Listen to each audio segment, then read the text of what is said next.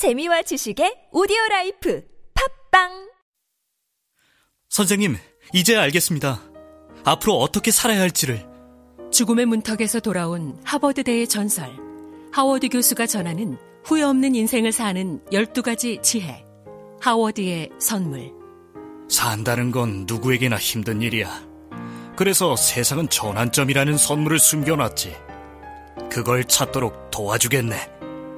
2013년 우리가 기다려온 단 한 명의 스승. 하워드의 선물. 도서출판 위즈덤 하우스.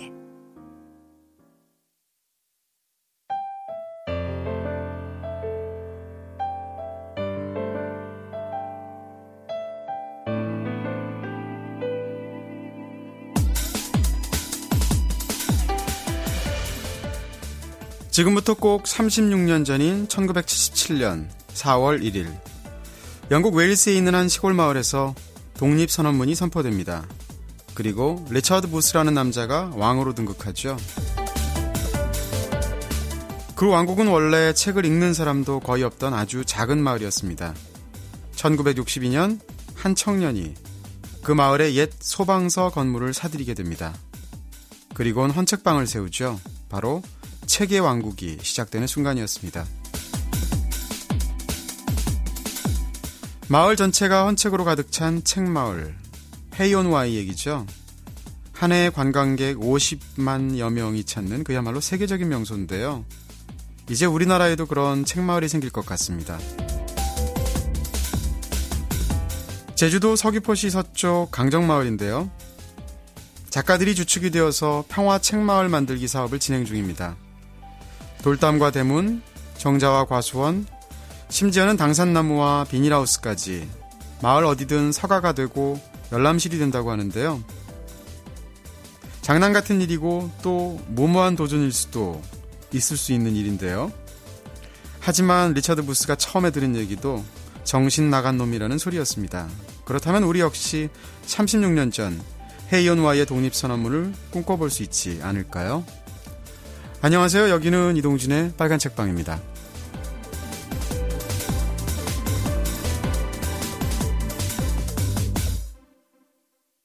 안녕하세요. 이동진입니다. 강정 평화책마을 이게 시인 소설가들이 하는 일이라서 사실 뭐 얼마나 추진력이 있겠어 이렇게 미심쩍어 하는 그런 시선도 없지는 않죠. 근데 사실 얼마 전 벌써 현판식도 가졌고요. 책방도 열었고 본격적으로 일을 시작했다고 하죠. 4월에는 만권당이라고 해서 말 그대로 책으로 가득 채운 집을 짓는다고 하는데요. 말하자면 책 한 권한 권이 벽돌이 되는 셈입니다. 그 벽돌 한 장 보태는 것도 괜찮겠다 싶네요. 개인적으로 제가 하고 있는 다른 방송에서 네, 함성호 시인님과 이야기를 하다가 바로 이 얘기를 자세히 들을 수가 있었는데 그때부터 머릿속에서 상상했던 그런 일들이거든요. 이제 실현이 된다니까 제 자신도 굉장히 궁금해집니다. 자, 빨간 책방도 사실 처음에 얼마나 잘 되겠어, 이게 얼마나 가겠어, 이렇게 보신 분들 있었을 겁니다. 근데 벌써 1년 됐잖아요. 네. 매달 1일과 15일 한 달에 두 번씩 어김없이 찾아뵙고 있는데요. 실은 찾아서 들어주시는 거죠. 아이폰 사용자라면 아이튠스 팟캐스트 어플을 통해서 아닌 분들이라면 팟캐스트 전문 포털 사이트나 위즈덤하우스 등을 통해서 내려받기 하실 수 있고요. 여러분들의 참여 늘 기다리고 있습니다. 역시나 아이튠스, 트위터, 위즈덤하우스 게시판 등 다양한 경로를 통해서 참여하실 수가 있습니다. 트위터 아이디는 위즈덤하우스 7입니다. W-I-S-D-O-M H-O-U-S-E 숫자 7. 어, 이렇게 리뷰 남겨주신 분들께 모두 10분 정도 추첨해서 기름에 튀기지 않은 풀무원 생라면 자연은 맛있다 세트 선물로 드리고 있는 거 아시죠? 침 나오네요. 자, 당첨되신 분들은 위스터 마우스 홈페이지 빨간 책방 게시판을 통해서 4월 15일에 확인하실 수 있으니까요. 많은 참여 부탁드리겠습니다. 어, 그리고 이제 빨간 책방도 듣기만 하는 게 아니라 읽을 수도 있게 됐잖아요. 뉴스 가판 때 매거진으로도 새롭게 단장해서 3월부터 여러분께 선보이겠는데요. 팟캐스트와는 완전히 다른 매거진 빨책의 매력도 같이 느껴보시기 바랍니다.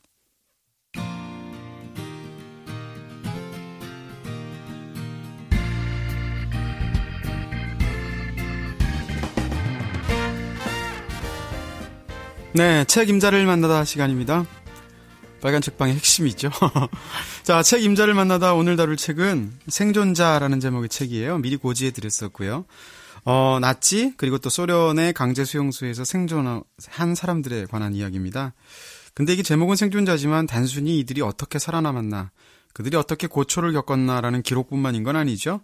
어, 그 사람들의 생존 방법을 통해서 그야말로 인간이라는 무엇인가를 묻는 굉장히 묵직한 그런 입문서라고 할 수가 있을 것 같고요. 저자는 테렌스 데 프레라는 미국 태생의 영문학자입니다. 홀로코스트 생존자들을 직접 인터뷰한 수많은 자료들 그리고 또 기존에 있었던 자료들을 기본으로 해서 거기에 다양한 인문학적인 통찰을 곁들여서 과연 생존자들의 생존 과정을 통해서 드러나는 인간다움이란 무엇인가라는 주제를 깊이 있게 파고든 명저라고 저는 생각하고요. 근데 사실 이 책을 할 때 좀 약간 주저함이 있었습니다. 왜냐하면 이 꽃피는 봄날에 나치의 수용소에서 살아남은 사람들의 이야기, 그 처절한 생존의 이야기를 한다는 것 자체가 그리고 또 사실 빨책이 약간 수다의 느낌이 있잖아요. 근데 이런 주제를 놓고도 이런 소재를 갖고도 수사를 떤, 떤다는 게 약간 죄스럽게도 느껴지고 그랬었는데 사실 이 책은 끝까지 읽게 되시면 사실은 저는 어떻게 생각하면 이 책 이상으로 낙관적인 책이 없다고 생각합니다. 정반대로요.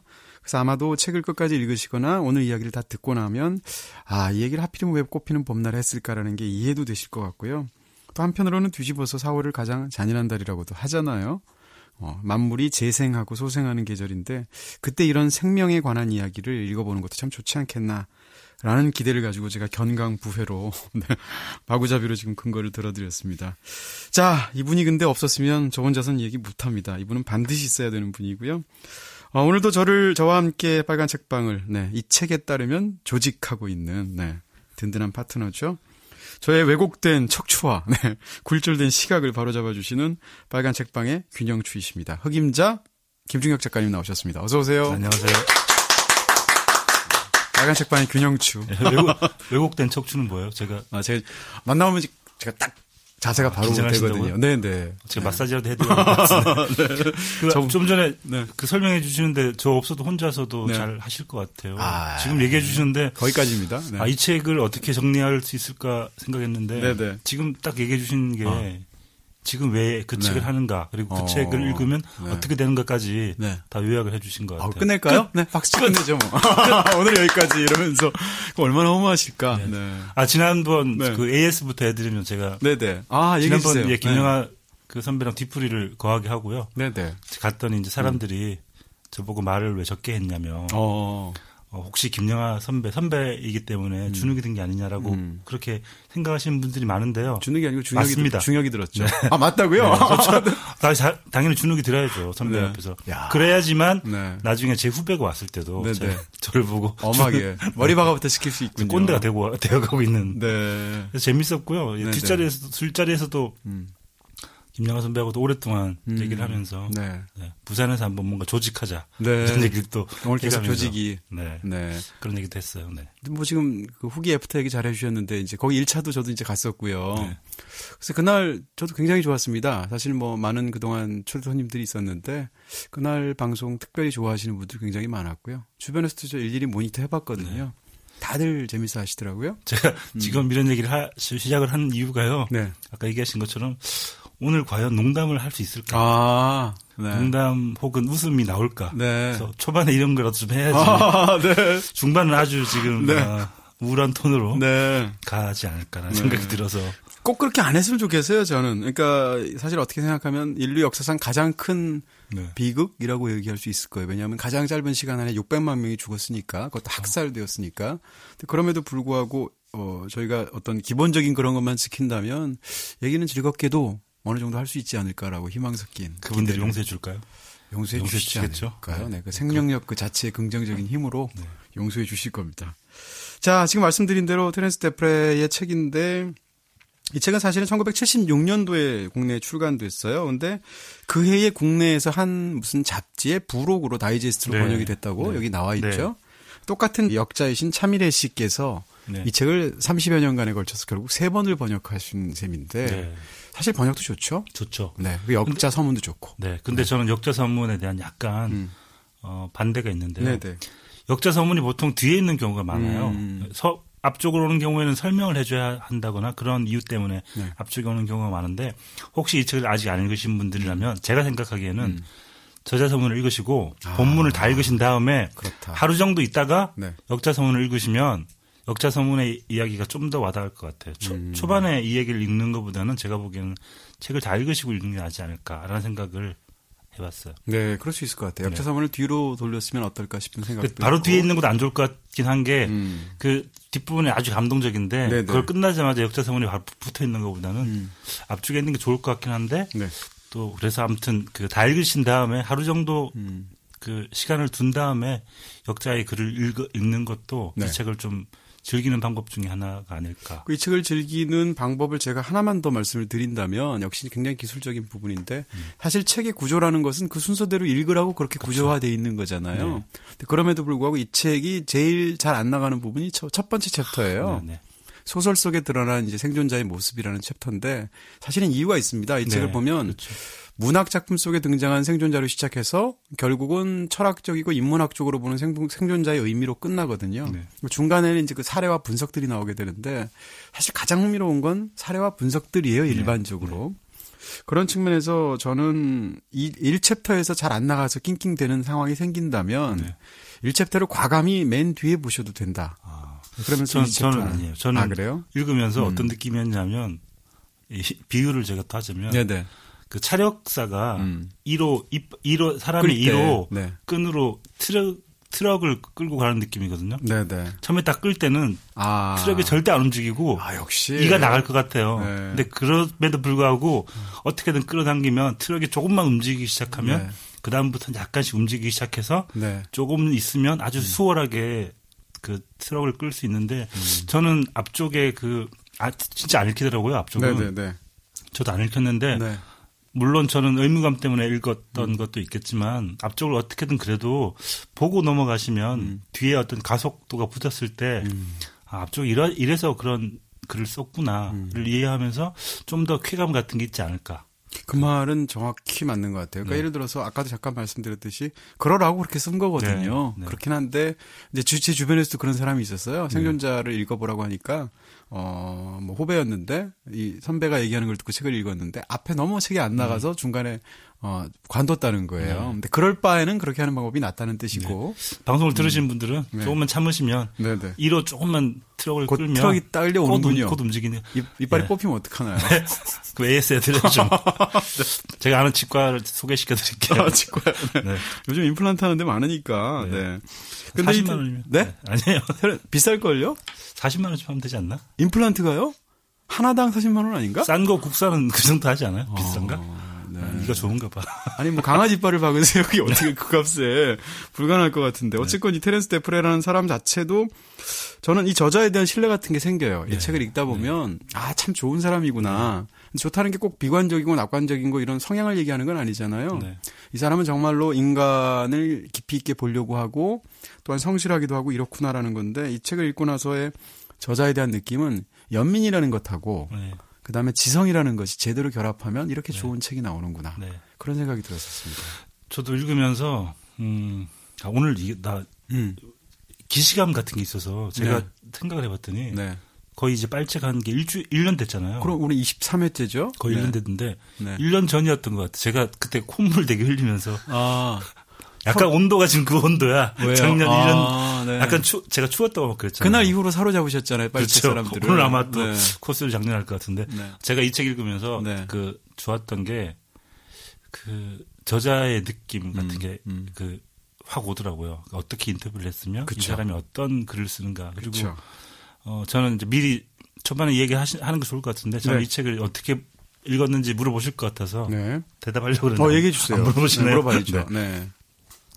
어, 지금까지 그 빨책 할 때 음. 수많은 얘기들 저희가 했잖아요. 책도 하고 뭐, 뭐, 참을 수 없는 존재가 명도 하고 네네. 네. 인간에 대한 얘기를 많이 했잖아요. 네. 그런 인간에 대한 이야기의 집대성판이 아닌가. 아, 네. 네. 오늘 23회에서 정점을 찍는군요. 네. 네. 그래서 저는 사실은 한 두 번 정도 울었어요. 어, 진짜로요? 책을 읽다가. 네. 두 번 정도 울고. 네. 그리고 뒤에 가서는 그 마지막 쪽 가면은 이 모든 게그 네, 네, 네. 결합이 되면서 그렇죠. 아 과연 인간이 뭘까 네. 그런 생각을 하게 되면서 네. 마치 그 빨책을 듣고 있는 그 어떤 음. 구조 뭐, 뭐래니 네. 마지막에는 감동이 약간 오면서 이런 걸 묻어가기라고 하죠. 그래서 아 이 사람은 정말 어 책을 구조하기도 잘, 책을 음. 조직하기도 잘 조직했고, 음. 어, 글을 어떻게 쓰는지도 아는 사람이고, 음. 그리고 그 사, 람들의 이야기를 음. 어떻게 담아야 하는지도 아는 사람이고, 음. 초반에 그런 얘기도 나오잖아요. 네. 나는 이 글을 어떻게 쓸 것이다. 그러니까 지나친 감정도 아니고 그렇죠. 마치 종교 책에 대한 쓰는 것처럼 그렇게 글을 쓸 것이다라고 얘기했는데 네. 그런 태도가 딱 정확했던 것 같고 음. 그런 어떤 태도의 문제도 네. 이 사람의 어떤 품격 같은 걸 네. 드러내 보여준 게 아닌가 그런 생각이 들었어요. 그렇습니다. 뭐 2000 우리나라니까 이 책이 제대로 나온 거는 이제 2011년 가을쯤인데 저는 이제 작년에 이 책을 보게 됐는데 사실 제가 이 책을 어, 난징에서 읽었습니다. 네. 난징. 아, 네. 네. 작년 늦가을쯤에 제가 난징을 다녀왔는데요. 난징이 또 일본 저희 그렇죠. 중국에서는 또 학살의 네. 도시잖아요. 물론 이 경우하고는 경우가 음. 많이 다르지만 난징에서 이제 기차를 타고 여행을 했는데 기차 안에서 이 책을 읽었거든요, 처음. 읽으면서 그 난징에 있다는 그 사실과 이 책을 읽는 그 느낌들 같은 게 결합을 하면서 저는 굉장히 깊은 감동을 받았고요. 네. 여러 차례 말씀드렸듯이 작년에 읽었던 뭐 꽤 많은 책들 중에서 이 책하고 철학자 늑대가 제일 좋았거든요. 네. 어떻게 보면 두 책이 사실은 세계관이 반대라고 할 수도 있어요. 네.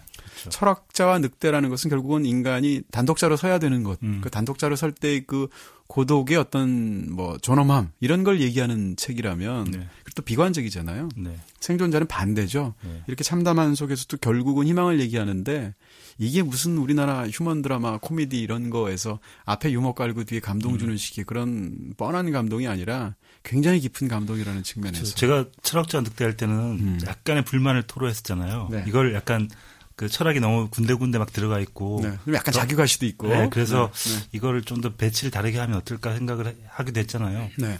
근데 이번 책은 전혀 그런 음, 게 없고요. 더 좋으셨군요. 네, 앞쪽이 더 네. 빡빡했던 것도 사실은 그 빡빡할 이유가 있고 음. 뒤에 가서 그 빡빡함이 오히려 더 크게 증, 증가가 되니까 맞아요. 이번 네. 이 책은 저는 거의 흠잡을 데가 없는 책인 것 아, 같아요. 진짜 훌륭한 책인 네. 것 같고요. 네. 중반 후반까지 계속 이렇게 마음이 너무 아프고 말씀하신 대로 뭉클한 순간이 너무 네. 자주 찾아오죠.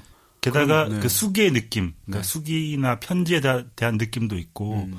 그런 사람들이 구어체 입말체를 하는 게 있기 때문에 문학적인 그렇죠. 느낌도 아주 많고 그렇죠. 그럼에도 불구하고 이 모든 것들이 사실이기 때문에 음. 느껴지는 감동 거기에다가 그 사실인 것과 문학적인 것을 저자가 한대 묶어서 네. 이 모든 것들을 종합해낸다는 어떤 그렇죠. 철학으로 종합해낸다는 그 모든 것까지 포함을 해서 저는 거의 흠잡을 데가 없는 그렇습니다. 책이 그러니까 뭐 좋은 책이 만약에 이제 어 당연히 그그 그, 그 뭐라 그럴까 일종의 품성도 있고 네. 또 그것을 자기가 어, 어떤 자기 갖고 있는 철학으로 말 그대로 조직화해서 독자를 설득할 수 있을 정도의 강력한 어떤 그런 필력도 있어야 되는데 이 두 가지가 다 갖춘 케이스고 네. 저는 사실 이제 나이를 점점 먹어가면서 그 생각이 들어요. 뭐 지난 한 주 또 별별 일이 많았잖아요. 온갖 무슨 트위터와 관련해서 네. 혹은 뭐 학위 논문 뭐 혹은 무슨 동영상 뭐 등등등해서 수많은 스캔들이 있었는데 그것들 보면서 느끼는 게 결국 품성의 문제라는 문제가 음. 사실 20대 시절에는 삶이 품성의 문제라는 생각이 잘 안 드는데 점점 그런 생각이 들고요. 한 분야에서 오래 있다 보면 결국은 그 사람의 품성이 그 사람의 실력을 좌우하는 단계가 오는 것 같아요. 네. 그 생각이 굉장히 많이 들거든요. 네. 근데 이 책을 보다 보면 이 저자의 품성 같은 것도 느껴지면서 음. 그런 데서 오는 굉장히 진한 인간미가 있습니다. 네.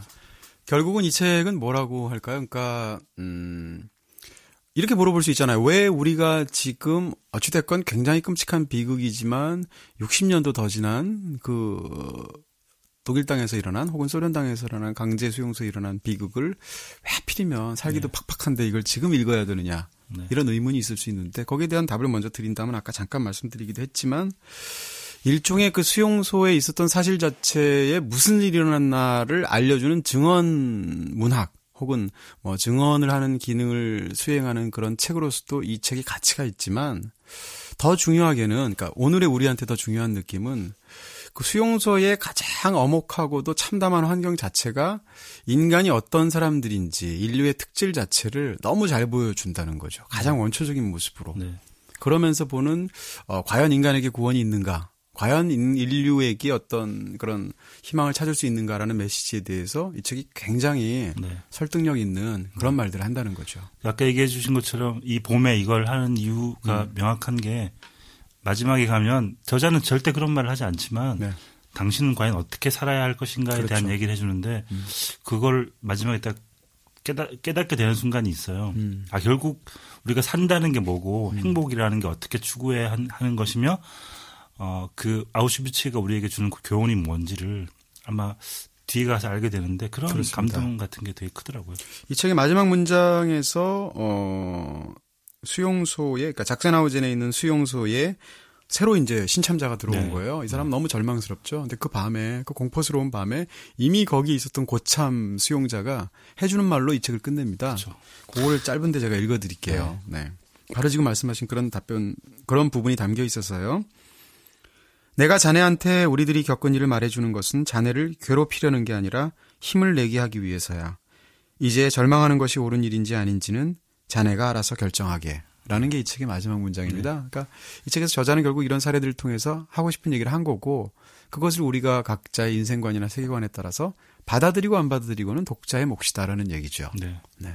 이, 이 마지막 문장 있는데 음. 어디선가 징을 이렇게 아. 징 울리면서 이렇게 네네네. 네, 네. 엔딩 크레딧이 올라가는 것 같아요. 보헤미안 랩소디 끝날 네. 때처럼 네. 네. 머리가 띵해지면서 아 소설을 읽으면서 네네. 그 책을 덮으면서 이렇게 아 뭘, 뭔가 이렇게 짠하는 느낌이 있는데 음. 인문 그렇죠. 서적을 읽으면서 이렇게 마지막 문장을 읽고 네. 책을 덮으면서 뭔가 네. 많은 생각을 하게 되는 것도 드물었던 것 같아요. 맞아요. 제가 네. 역자 음. 후기를 나중에 읽으시면 좋을 것 같다는 게이 음. 책은 그렇게 마지막 문장을 읽고 덮은 다음에 음. 한, 한두 시간 정도 멍하니 생각을 해보시면 음. 되게 좋을 것 같아요. 음. 또 영화처럼 엔딩 크레딧 같은 게 있었으면 좋겠어요. 왜냐하면 엔딩 크레딧 딱 올라올 때 네. 어떤 영화는 음악이 없기도 하고 음악이 있기도 하지만 어쨌건 네. 길게 올라올 때 사람들이 뭐 무슨 그립을 누가 했는지 뭐 이런 거 안 보잖아요. 네. 그냥 그걸 보면서 생각을 정리하잖아요. 네. 그런 시간이 사실은 책은 자기가 능동적으로 마련해야지만 가능하잖아요. 그렇죠. 그런 방법이 있을 것 같아요. 그 엔딩 크레딧을 음. 책을 읽는 중간에 글을 줄, 밑줄을 많이 긋게 되잖아요. 네네. 네. 밑줄을 그은, 그은 다음에 마지막 글 딱 덮고 음. 밑줄 그은 부분을 이렇게 빠르게 한번 착착착 읽으면서 이렇게 그 밑줄 그은 부분만 부분만 이렇게 빨리 읽으면서 네. 전체적인 책의 그 구조를 구조를 딱 네. 다시 한번 느끼면서 그게 어. 엔딩 크레딧으로 느끼고 네. 덮은 다음에 생각을 좀 해보는 마치 식센스나 유저 네. 서스펙트의 마지막 네. 장면에서 그동안 본 게 무엇인가를 쫙 네. 보여주는 것처럼 근데 제가 생각해 보니까 네. 아까 봤는데 밑줄을 너무 많이 그어가지고 불가능하겠더라고요. 이번 책 읽으면서 밑줄을 제일 많이 그은 것 같아요. 아, 네. 네. 아유, 제가 책을 제대로 고른 것 같아서 너무 기분이 좋고요. 네. 네. 그러면 이제 구체적으로 책의 내용으로 들어가서 일단 잘못하신 경우도 있으니까요, 뭐. 뭐였, 뭐였죠? 옛날에 저거였구나. 새벽, 새벽 3시였나? 네, 뭐였지? 네. 아, 나 항의 받겠다. 다니엘 글라타워의 네. 책을 그 책 좋아하시는 분들 꽤 많더라고요. 어, 네. 그렇죠. 네, 네. 전 훌륭한 취향, 책은 아니지만. 네, 취향 문제니까, 네, 네. 저를 너무 네. 탓하지 마시고요. 연애 경험이 적으신 거예요. 네. 네. 언제는 많다 그러시고, 언제는. 뭐, 쥐었다 놨다 하는 거죠. 생존자는 정말, 어, 별 다섯 개. 어, 네, 별 다섯 개가 아깝지 않은. 네. 한줄 평도 해주실래요? 그래요? 한 줄평. 네. 죽음의 수용소에서의 삶의 해부. 오, 이렇게 멋진 부제를 부제. 읽어주셨군요. 네, 부제. 네. 창피해. 바로 걸리기에, 네. 저기, 근데 이것도 약간 네. 전그 이 책의 제목이 생존자들이 아니고 음, 생존자인 것도 네. 어, 얘기를 해야 될 것 같아요. 맞아요. 나중에 물론 얘기해 주세요 지금. 네. 네. 생존자들은 음. 거기에서 살아남은 사람들에 대한 얘기를 맞아, 듣지만 맞아. 음. 생존자인 경우는 음. 이유는 그 살아남은 사람들의 음. 개별성과 어떤 보편성에 더 핵심이 가 있기 때문에 그렇습니다. 제목을 생존자들이라고 하지 않고 영어로도 그렇죠. 서바이버로 한 그런 이유가 있지 않나 음. 들었어요. 그러니까 생존자들이라고 할 때는 사실상 그것은 고유명사가 되는데 네. 들에 들을 떼면서 단수로 만들어 버림으로 있어 훨씬 더 보편적인 네. 일종의 보통 명사로 네. 만들어 버리는 거죠. 그러면서 작가도 그렇게 생각을 했는지 모르겠지만 당연히 했을 겁니다. 그렇죠? 네, 그런 비슷한 언급이 있었던 것도 네. 같고요. 근데 이 책이 이제 구체적으로 들어갈 때 일단 책이 구체적으로 책에서 나오는 것 중에 내가 한 번도 생각해 보지 못한 것 때문에 제가 굉장히 쇼크를 받은 게 네. 3장부터입니다. 그러니까 구체적으로 그 수용소에서 어떤 일들이 벌어졌나를 서술하기 시작하는 게 3장부터인데 네.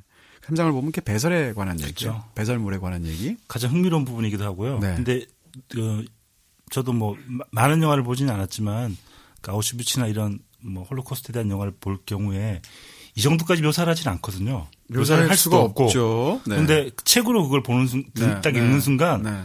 그 모든 공감각이 총동원되어서 네. 얼마나 처참했는지가 네. 그 어떤 영화보다도 자세하게 음. 느껴지는 것 같아요. 그렇습니다. 네. 그이 저자가 배설에 관한 이야기, 배설물에 관한 이야기가 얼마나 참혹했는지를 쓰는 게 그걸 앞부분에 쓴 게 이해가 된다는 느낌이 네. 있고요. 네. 굉장히 강렬하고 사실 그 저는 사실 몰랐거든요. 그러니까 왜냐하면 우리가 아우슈비츠 이런 걸 생각을 하더라도 예를 들면 가스실 같은 걸 생각을 음, 한다든가 네. 타고 가는 기차를 생각한다든가 하지 거기서 화장실 환경이 어땠나를 생각하지는 않잖아요. 네. 근데 일단 수용소로 가기 위해서 기차를 타고 갈 때 그 기차 칸 안에서 몇 박 며칠을 가야 되는데 네. 그 안에 화장실이 없는 거잖아요. 그렇죠. 네. 그랬을 때 거기 안에 사람을 꽉꽉 채워 넣었을 때 네. 용변을 해결을 해야 되는데 네. 그러니까 기차 칸 사이에 있는 작은 홈에다 대고 이제 용변을 해결하게 되는데 처음에는 사실 누가 자기가 어, 옷을 내리는 순간 보면 어떡하나부터 시작해서 왜냐하면 굉장히 존엄한 인간이니까.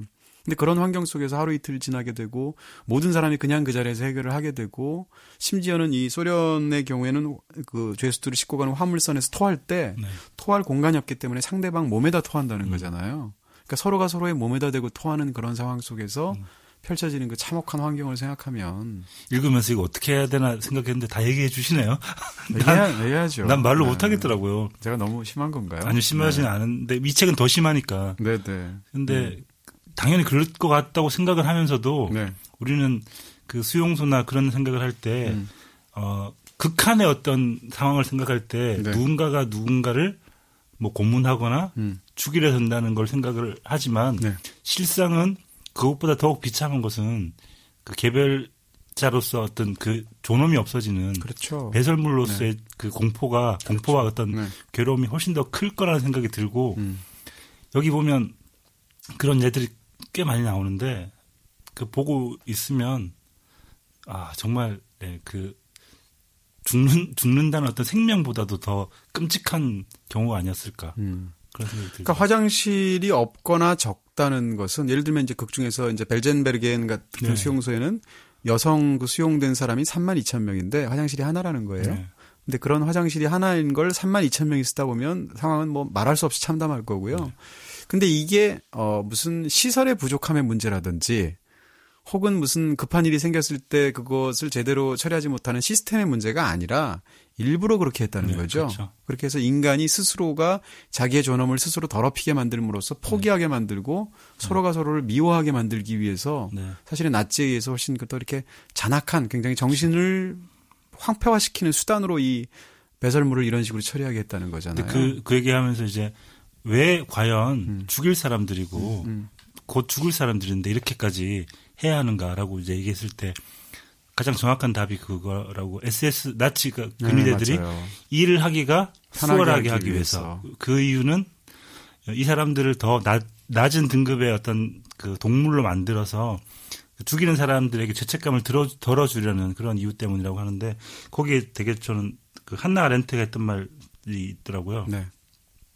한나 아렌트가 그 뉴욕 강연에서 음. 사람을 죽이는 것보다 개를 죽이기가 쉽고 개보다는 쥐나 개구리를 죽이는 것이 쉬우며 벌레 같은 것을 죽이는 일은 아무것도 아니다. 즉 네, 네. 문제는 시선, 눈동자이다. 그래서 어떤 개별자의 존엄성을 최대한 낮춤으로써 그, 그 시선을 업, 사람이라는 시선을 없애버리기 그렇죠. 위한 그렇죠. 방편으로 화장실 문제를 가장 네. 이제 처음으로 가장 크게 이제 문제를 만들어 준 거죠. 네. 그 니들이 여기서 어떻게 살아가는지 한번 보자 뭐 이런. 네. 수용소에 가기 전에는 그 사람이 뭐 예를 들어서 뭐 다양한 직업을 농부일 수도 있고 기자일 수도 있고 음. 무슨 교수일 수도 있고 의사일 수도 있는데 그거랑 상관없이 일단 수용소로 들어가게 되면 일단 자기의 배설물조차 제대로 해결하지 못하는 네. 환경 속에서 네. 어, 스스로가 자기가 더럽다는 인식을 가질 수밖에 없고 그럼 자기 혐오가 생기게 되면서 네. 일단 생에 대한 의지 자체가 거기서부터 굉장히 꺾이게 되는 거고요. 많이 고문이라도 하면 음. 사실 고문 같은 거에 대해서 저항하면서 자기 어떤 존엄성을 극대화하는 아주 그렇죠. 인격이 강한 사람이면 그것도 가능할 음. 수도 있는데 그런 게 아니라 아예 온몸을 오물로 뒤범벅으로 만들게 되면 자기 스스로 네. 자기가 너무 비천하게 느껴지는 거죠. 제일 심, 극심한 게 이제 자기 오물을 먹게 하는 경우가 아, 있었잖아요. 여기까지 하시는군요. 네, 네. 네. 근데 저는 그 보면서 무슨 생각을 했냐면요. 네. 좀 이상한 생각인데요. 네. 그 파이 이야기 우리 얘기할 때 음. 파이 이야기에서 파이가 그 리처드 파커의 을 먹는 얘기가 나와요. 네, 나오죠. 근데 만약에 네. 리처드 파크가 파이의 분신이었다면 네. 파이가 그렇죠. 자기 똥을 먹고 네. 그거에 대한 정신 분열의 어떤 근거가 아니었을까라는 음. 생각도 하면서 아, 그러니까 네. 자기 자기 먹는다는 것은 거의 정신 분열을 일으킬 만한 그런 네. 일들이었기 때문에 그런 어떤 어, 정신 분열의 근거가 네. 먹는 얘기 아니었을까라는 생각도 어, 했고요. 재밌는 상상이네요. 네. 그래서 그 이제 제가 보기에는 복지에 가장 중요한 건 가장 기초적인 걸 해주는 거잖아요. 네. 저는 이제 뭐좀 잘못된 비유이긴 하지만 네. 군대에 가면은 네. 제일 열악한 게 화장실이었어요. 저는 그렇죠. 모든 시스템에 있어서 네. 그 그런 생각도 나면서 네. 그 예. 아우 자꾸 얘기를 하려니까 참. 아, 필요하면 안 되는 동이라고 배설물, 배설물. 배설물. 네, 저는 배설물. 그 얘기 안 하고 있는데. 그러니까요, 지금. 네, 네, 네, 아니, 잘 와닿지 않으실까봐. 네. 네. 아니, 뭐, 임팩트 있게 바로 해결이 되셨을 것 같고요. 편집해주세요. 네. 아니요, 아니요. 그게. 그러니까 그게 말씀하신 대로 그래요. 예를 들어서 SF 영화를 보시게 되면 우리가 이제 SF 영화에서 그 외계인들하고 싸울 때 예를 들면 외계인이 인간의 형체를 가졌을 때 음. 예를 들면 E.T. 같은 맞아. 영화 네. 혹은 그렇지 않고 외계인이 벌레 같은 형태를 가졌을 때 음. 예를 들면 스타쉽 트루퍼스 같은 영화를 보면 스타쉽 트루퍼스 보면 외계인들을 뭐 막 지구 방위대가 무작위로 죽이는데 우리가 그걸 보고 죄책감을 안 느끼거든요. 네, 네. 근데 그렇게 될 수 있는 것이 외계인을 굉장히 이렇게 끈적끈적한 음. 뭔가 흘리고 다니고 벌레 네. 같고 이렇게 형상을 해요. 그 혐오스럽게 만들므로 인해서 그것을 우리가 죽일 때에도 결코 이렇게 그 도덕적인 저항감을 받지 않도록 네. 그렇게 영화가 짜여져 있는데 네. 말하자면 지금 말씀드린 이런 것들이 사실은 그런 과정하고 비슷하다는 네. 거예요. 네. 그래서 어 내가 죽이는 상대방이 나랑 같은 인간이다라는 생각을 안 하게 하는 음. 거죠. 네. 그런 부분에 대한 얘기를 드릴 수가 있을 것 같고요. 그리고 또 이제 제가 이 아우슈비츠나 무슨 뭐 비르케나우나 혹은 이 소련의 수용소를 얘기할 때 굉장히 그 여기에 아 정말 저렇겠다라고 생각했던 게 뭔가 하면 옆에서 같이 잠든 재소자가 음.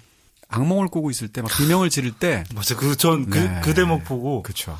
아 이것이 가장 큰 차이구나 네. 그런 생각을 했어요. 안 깨운다는 거 아니에요. 네. 안 깨우는 이유는 아무리 처참한 악몽이라도 깨고 네. 나면 현실이 더 처참하기 때문에 네. 차라리 그 악몽 속이 안락하다는 거죠. 너무 와닿더라고요. 그렇죠. 악몽을 꿔도 아, 괜찮아. 넌 여기 우선 거기가 나. 그러니까 말이야. 잠을 안 재우는 뭐 그런 것도 있었지만 네네.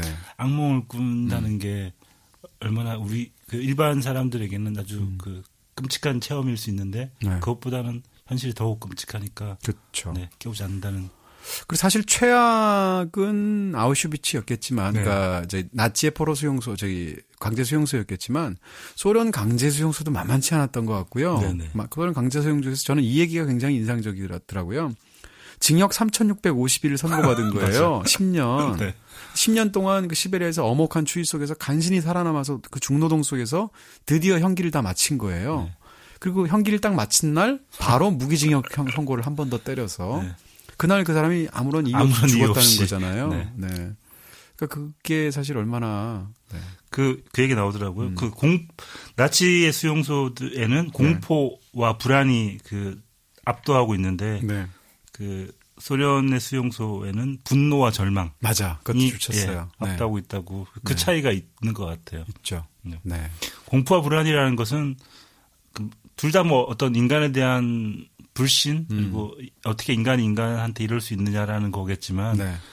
그 나치들은 그 언제 죽일지 모른다는 어떤 음. 그 그런 분노와 그런 걸 테고 그렇죠. 어, 소련에서는 어떤 자연의 그렇죠. 어떤 황폐함이 주는 음, 음. 아, 여기서 뭘 어떻게 하란 말인가라는 절망감이 그렇죠. 훨씬 더 큰 게 그 가장 큰 차이인 것 같더라고요. 맞습니다. 네. 네. 그리고 또 이제 말씀드릴 수 있는 게 이제 인상적인 것 중에 하나가 씻는 문제. 네. 저는 그거 굉장히 감동적이었어요, 사실. 음, 네. 그러니까 예를 들어서 어 몸을 씻지 않는 사람부터 먼저 죽었다라는 네. 그런 그 어, 이야기인데 그래서 뭐 사실 그런 문제도 생각 안 해보게 되거든요. 네. 예를 들면 제가 지금 만약에 나치의 수용소에 있다고 치면 씻는 게 뭐가 중요하겠어요. 음. 거기서 살아남는 게 더 중요하고 조금이라도 더 자거나 몸을 보존하는 게 중요하다고 생각할 텐데 그렇지 않다는 거잖아요. 지금 커피 먹고 있잖아요. 네. 네. 커피를 씻는다는 얘기도 나오죠. 그 아침에 그 네. 아무런 영양가가 없는 네. 커피를 씻은 듯한 음. 커피를 음. 주면 사람들은 그걸 먹지만 그거라도 먹으려고. 예, 그거라도 먹으려고 음. 하지만 그것보다는 음. 그 커피로 씻는 게 그렇죠. 살아남을 확률이 훨씬 높아진다는 얘기죠. 네. 네.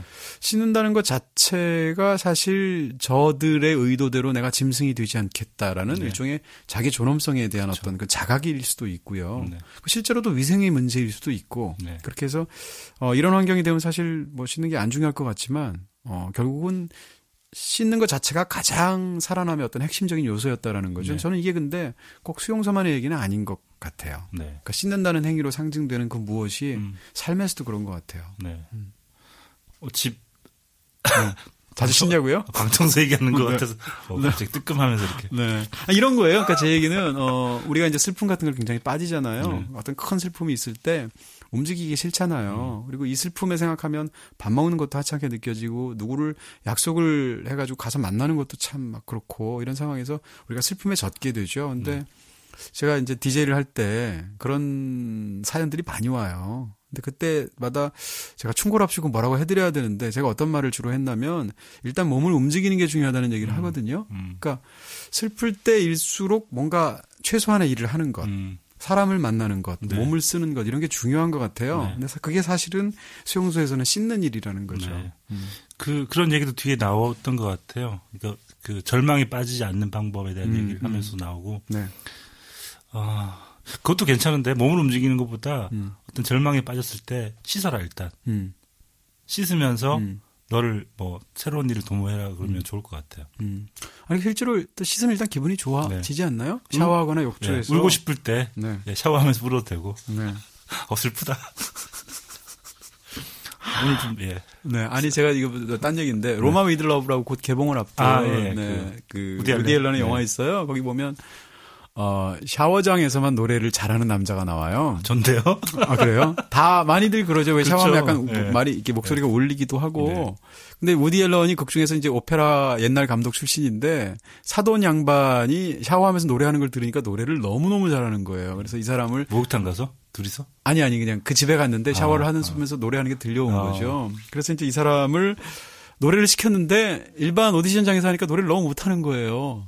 샤워할 땐 그렇게 잘하던 음. 사람이 그래서 고민하다가 어떻게 하냐면 오페라 무대에 이 사람을 테너 가수로 데뷔를 시키면서 샤워 시설을 무대에 둡니다. 음. 그래서 모든 이 사람의 연기는 샤워장 안에서 연기를 하도록 해서 이 사람이 스타가 되는 그런 묘사가 있거든요. 네. 네. 지난주에 나왔던 김영하 선배도 그래서 소설을 잘 쓴 게 아닌가. 어떻게 요 빗소리를 들으면서 노래를 부르면서 소설을 쓴 게 아닐까? 비로 샤워를 하면서. 네. 네. 저도 네. 그 샤워하면서 네. 노래 작곡을 많이 하거든요. 어? 진짜로요? 네. 발표는 발표는 하지 않죠. 언제 발표를? 네. 발표 죽기 전에 파, 파괴시키고 갈 거예요. 왜요? 빨간 책방 로고라도 하나 만들어 주세요. 그, 네. 그 콧, 콧노래를 흥을, 흥을 한다고 하잖아요. 네네. 그 샤워를 하고 있으면 자연히 그렇게 되는 것 같아요. 기존에 있는 멜로디로 콧노래를 하는 게 아니고 그렇게 안 되고 그냥 만들어서요. 자기 걸만 하게 되던데요. 한번 해보세요. 네. 빗소리 샤워 부스 있어요 여기? 샤워 부스를 주세요. 저한테. 상상은 안 할게요. 네. 여기 약간 사우나실 같아가지고 약간 맞아 여기 나무 네. 이렇게 되어 네, 있어서 네, 건식 사우나 같죠 여기가. 아 여기 그 갑, 갑판대 네. 그 올라오는 거에 나오지 않나요? 뭐가요?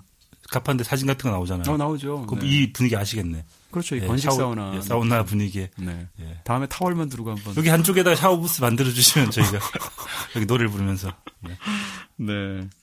아니 근데 이제 음 이 상황에서 사실 우리가 이렇게 얘기할 수 있잖아요.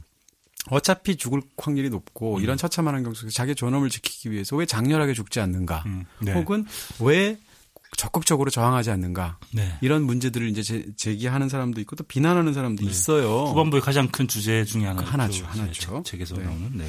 근데 사실 이 책을 읽어보면 아 이런 강제 수용소에 이렇게 조직적으로 저항을 했던 네. 것들이 있었는가를 네. 사실은 쌍은 처음 알았고요. 물론. 수용소에 따라서 예를 들면 군사폭동 같은 것도 있기도 했다는 건 알았지만 네. 여기서 보듯이 예를 들어서 뭐, 음, 가스실에 갈 사람들의 명단을 바꿔치기를 해서 그렇죠. 이미 죽은 네. 사람으로 처리를 한다든지 네. 혹은 뭐 여러 가지 어떤 그런 방식을 통해서 사람들을 살려내는 그 과정 자체가 굉장히 드라마틱하고 또한 정말 그 인간으로서 어떤 저항의 폭이 넓었다는 생각이 들고요. 책에 나오는 건 아닌데 제가 아우슈비츠를 갔었어요. 갔었는데 그 아우슈비츠를 가면 지금 약간 박물관식으로 꾸며져 있는데 음. 그 들어가는 정문이 철문으로 돼 있으면서 위에 글자가 딱 이렇게 네. 호를 아우슈비츠. 이루면서 써 있거든요. 네. 뭐라고 써 있냐면 Arbeit macht frei라고 써 있어요. 음. 그러니까 노동이 자유를 만들리라. 음. 노동이 너를 자유롭게 하리라라는 것이 독일어로 써 있어요. 네. 근데 그걸 만든 사람 입장에서 보면은 자기를 사지로 몰아넣고 이렇게 다 죽임을 하면서 심지어는 명분까지 세우려는 권력의 치가 떨리잖아요. 네. 근데 거기 굉장한 비밀이 숨어 있는데 그 노동이라고 할 때 아르바이트를 네. 비자잖아요. 아르바이트 네. 할때 비, 비를 보통 빗자를 쓰게 되면 이렇게 그걸 대문자로 쓰게 되면 어 위에 반원과 밑에 반원이 있을 때 밑에 반원이 더 크죠. 네. 근데 거기서는 위에 반원이 더 크게 이 조각이 되어 있어요. 네. 근데 그게 자체가 저항의 수단이었다는 거예요. 아. 그러니까 그 상황에서 어 글자를 예를 들면 내가 너희가 시키는 대로 하지 않는 것으로서 음. 나의 어떤 그 존엄을 드러내고 저항을 드러내는 그것도 네. 심지어는 상대가 눈치채지 못하게 하는 음. 방식으로. 네. 그래서 빗자를 사실상 일반하고 정반대로 했다는 거예요. 네. 우리나라 옛날에 무슨 그 일제 시대 때 일제 저항하기 위해서 왜 신문 기자들이 활자를 중간 중간 네. 뒤집어서 새긴다든지 그렇죠. 이런 방식의 네. 저항을 했잖아요. 네. 그런 저항들을 생각하면 사실 굉장히 눈물 나죠. 그렇죠. 네. 그리고 또 전 이 책에서 웃, 었던 부분이 몇개 없는데 네, 네. 또그 중에 하나가 음. 그 저항의 방식으로 전문가들을 보내야 하는데 전문가들을 보내지 않고 음. 거기에 대해서 잘 모르는 사람들 보내서 작업 속도를 더디게 만드는 사보타지. 방법도 네. 이들의 어떤 그 저항의 한 방법이었다는 것도 좀 네. 있었어요. 그리고 이제 그 일종의 상황 윤리라고 얘기해야 될 텐데 예를 들어서 어 같이 있는 어 재소자 중에 한 명이 네. 가족이 학살당했다는 사실을 알고 다음 날 자기가 죽더라도 이 수용소를 지키고 있는 SS 대원 장교 한 명을 죽이고 내일 죽을 거다라고 공언을 하고 다닌 거죠. 네, 다음 날. 네, 그렇죠. 근데 그랬을 때 만약에 이 사람이 다음 날 SS 대원을 죽이게 되면 그 이상 100배, 1000배 보복해서 훨씬 더 많은 사람이 죽잖아요. 네. 근데 그럴 때 재소자들 나머지 사람들이 그 사람을 밤사이에 죽여버리잖아요. 네. 그러니까 그 사람의 사실은 그 무고한 생명을 죽임으로써 더 많은 사람들을 구해내는 건데 네. 그런 상황 윤리가 굉장히 엄혹하면서도 뭔가 이상한 감동 같은 게 있어요. 네. 음. 그런 일례가 워낙 사례들이 워낙 많아가지고 네. 음, 뭐 그런 어떤 저항의 소극적인 저항이라고 음. 하는 게 그 그런 저항 말고 음. 너는 그 존엄성을 지키기 위해서 음. 그 면전에다 대고 음. 뭔가를 해야 되지 않는가. 그렇죠. 거기서 반항해야 되지 않는가라고 얘기하는 사람들이 있는데 네. 그런 얘기를 하죠. 어떤 그 무용수였나요? 무용수한테 아, 그렇죠. 네, 춤을 춰보라고 하는데 이 사람 무용수가 춤을 추는 척 하다가 다가가서, 다가가서 장교를 죽이고 음. 자기가 죽잖아요. 음. 과연 이게 자신의 존엄성을 지킨 일이었는가? 맞아요. 사람들은 아니다. 그건 그냥 자살했을 뿐이다. 음. 당연히 죽을 걸 알면서 왜 그랬는가? 그 밑에 물 밑에 흐르는 거대한 어떤 음. 반항의 그 흐름이 있었기 때문에 그 흐름에 조금이라도 뭔가 일을 하는 게 낫지. 음. 굳이 자신의 죽음 그 생명을 버리면서까지 그렇게 할 필요는 없지 않았는가라고 그렇습니다. 어떤 그런 해석도 있을 수 있는 거죠. 저자가 그렇게 말을 하고 있고요. 네. 이 저자는 쉽게 얘기하면 일종의 우리가 죽음에 대해서 굉장히 개인적인 영웅주의를 찬양하는 방식으로 일단 문명들이 네. 고취하잖아요. 네. 예를 들면 우리가 이제 어떤 뭔가 큰 목적을 이루기 위해서 자기 생명을 버리는 행위를 굉장히 숭고한 네. 영웅주의로 생각하잖아요. 네. 그게 뭐 안중근의 의사든 아니면 네. 무슨 뭐 하다못해 그 뭔가를 이루기 위해서 이제 자기 목숨을 척개같이 버리는 사람들, 뭐 네. 논개든 누구든. 근데 이 책에서는 그렇게 얘기하지 않죠. 네. 네, 그런 면에서 사실 이 책의 하나의 핵심이 있는데 이 얘기는 일단 막판쯤에 뒤에, 뒤에 될것 얘기를 하는 게 네. 좋을 것 같고요. 네. 증언에 관한 여기 굉장히 감동적인 얘기 하나 있지 않아요? 저는 이, 이, 이, 책의 맨 뒷장에도 있는데 네. 제가 이거 짧으니까 아, 그, 읽어드려도 되죠? 그거요? 네. 네, 네. 이 굉장히 감동적이라서요. 64페이지에 있는 얘기인데 여기 봐요. 난징 기차표. 어, 거기 꽂아 놓으셨어요? 네, 이걸로 난징 이제 갔다 아, 왔다니까요. 네. 저 있잖아요. 17원 이러고 난징에서 양주까지. 그 책 읽, 그 난징에 가서 읽으면 또 좋을 네. 것 같다는 음. 걸 생각하시고 난징에 가서 읽으신 분들도 있으시겠네요. 책을 들고. 그럴 수도. 네. 네. 제가 읽, 어드릴까요 네. 네. 아니 중혁 작가님 읽어주세요. 좋을 것 같아요. 저 딴 거 읽을래요? 그래요? 네. 바로 앞에서 벤치를 넣냐? 어, 뺀찌가 뭐예요? 이 나이트클럽도 아닌데. 거절, 거절. 네, reject. 네. reject 맞나? 자, 하겠습니다. 나는 예조프 시나의 끔찍스러운 몇 년 가운데 17개월 동안을 레닌그라드의 감옥에서 지낸 적이 있다. 어느 날 줄을 서고 있는데 어떤 사람이 내가 작가였다는 것을 알아보고 아는 체를 했다.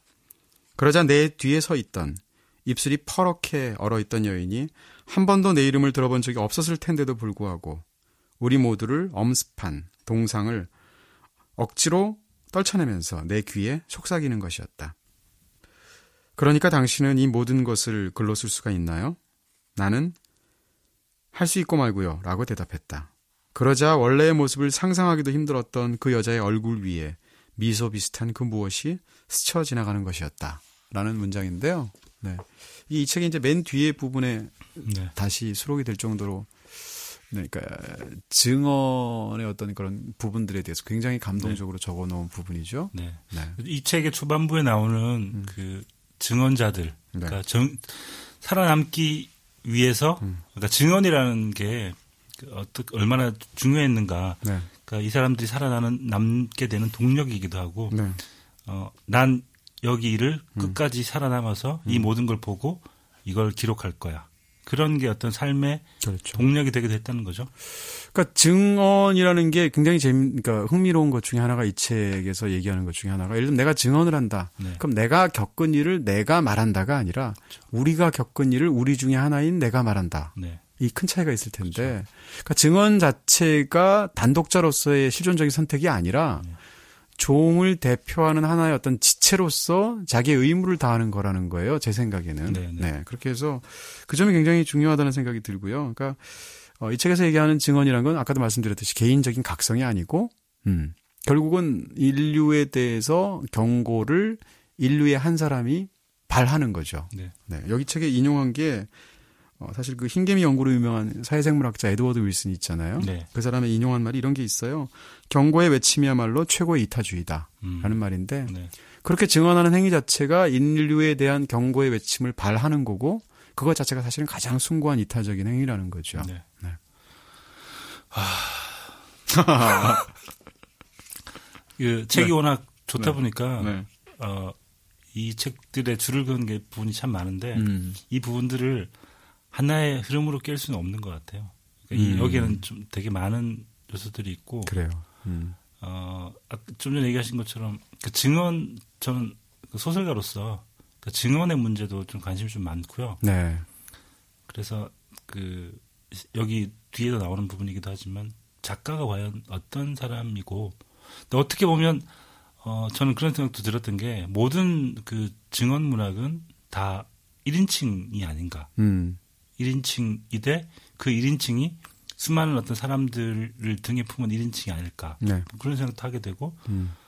그 모든 작가는 증언 문학을 하고 있는 게 아닌가? 네. 라는 생각도 들었었어요. 음. 그러니까 우리가 어떤 방식으로든 아, 그렇죠, 그렇죠. 사회의 음. 어떤 그 문제나 이런 것들 얘기할 수밖에 없고 네. 그런 것들을 그 어떤 식으로든 얘기하게 되는데 그것들이 다 어떻게 보면 큰 의미에서의 음. 증언 문학일 수도 있지 않을까라는 음. 생각 들고요. 네. 그 수용소 군도라는 작품 있잖아요. 네네. 거기 서문에 그런 얘기 있더라고요. 네.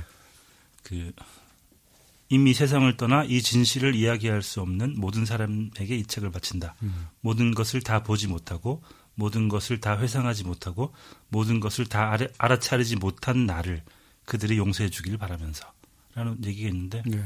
한 사람의 모든 걸 다 알 수 없지만 네. 아까 얘기한 우리의 한 사람으로서 내가 다 알지 못했지만 음.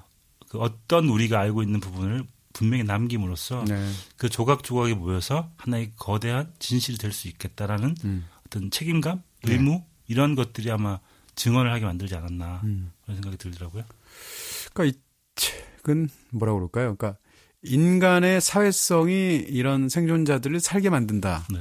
라는 네, 게 그렇죠. 하나의 핵심이죠. 네, 네, 네. 얼핏 생각하면 어 이런 강제 수용소에 들어가게 되면 개인적인 굉장히 강한 신념으로 내가 이 세상의 거대한 악에 맞서서 끝까지 살아남겠다라는 신념으로 사는 것이 아니고 네.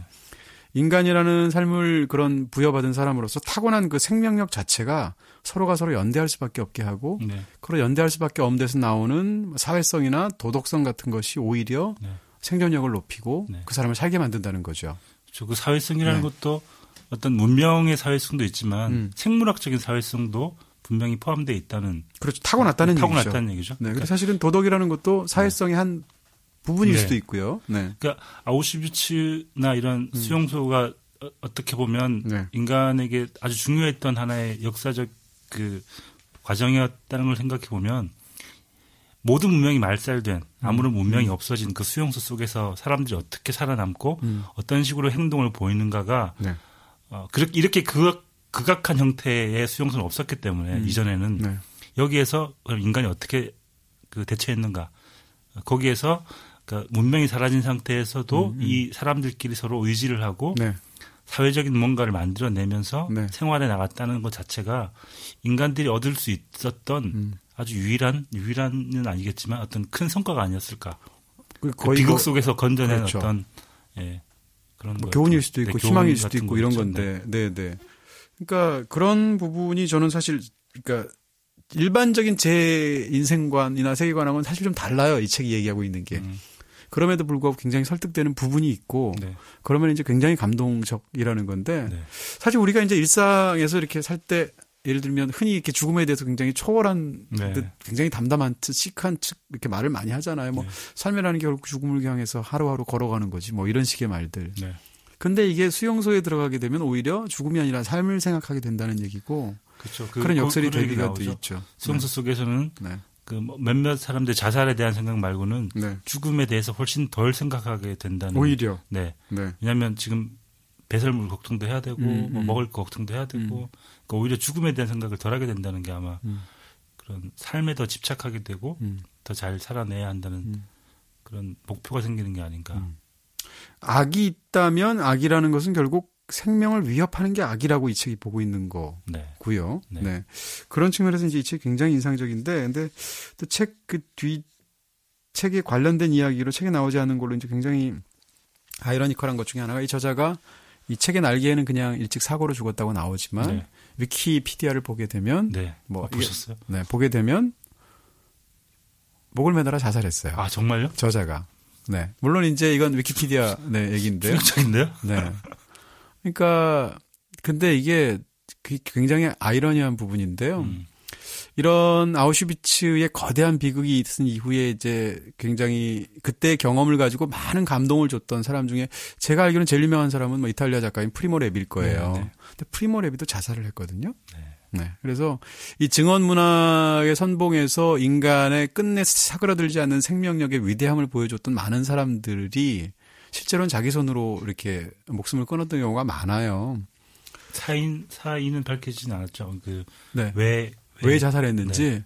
프리모 레비는 어떻게 된지 잘 기억은 안 나는데요. 네, 이 경우에 지금 이 테렌스 데 프레 같은 경우에도 왜 자살했는지는 안 나오더라고요. 네. 그러니까 근데 제가 하고 싶은 얘기는 그 사람이 그렇게 자살을 했다고 해서 끝내 그 어떤 그런 경험들 자기가 직접 겪었거나 남의 경험을 들었거나 하는 그런 것이 부정적으로 작용해서 자살했다. 우린 그렇게 해석하고 싶어 하잖아요. 네. 네. 근데 꼭 그렇지 않을 수도 있다는 생각이 들고요. 그리고 설사 그 사람이 자살했다고 해서 이 사람이 여태까지 했던 얘기의 설득력이 약화되는 것도 아니라고 저는 생각해요. 네. 음. 근데 어쨌건 아이러니 아이러니 아이러니죠. 그렇죠, 아이러니죠. 네. 이 책을 본 저로 그러니까 음. 최근에 본 저로서도 네. 되게 이 책을 보면서 음. 뭔가 희망까지는 아니지만 네. 삶과 죽음에 대한 생각을 약간 다시 해볼 수 있었는데 네. 이 그 그런 게 쌓여서 음. 수많은 그 얘기들의 음. 어떤 이야기의 무게가 자기를 지탱하지 못하게 만들어서.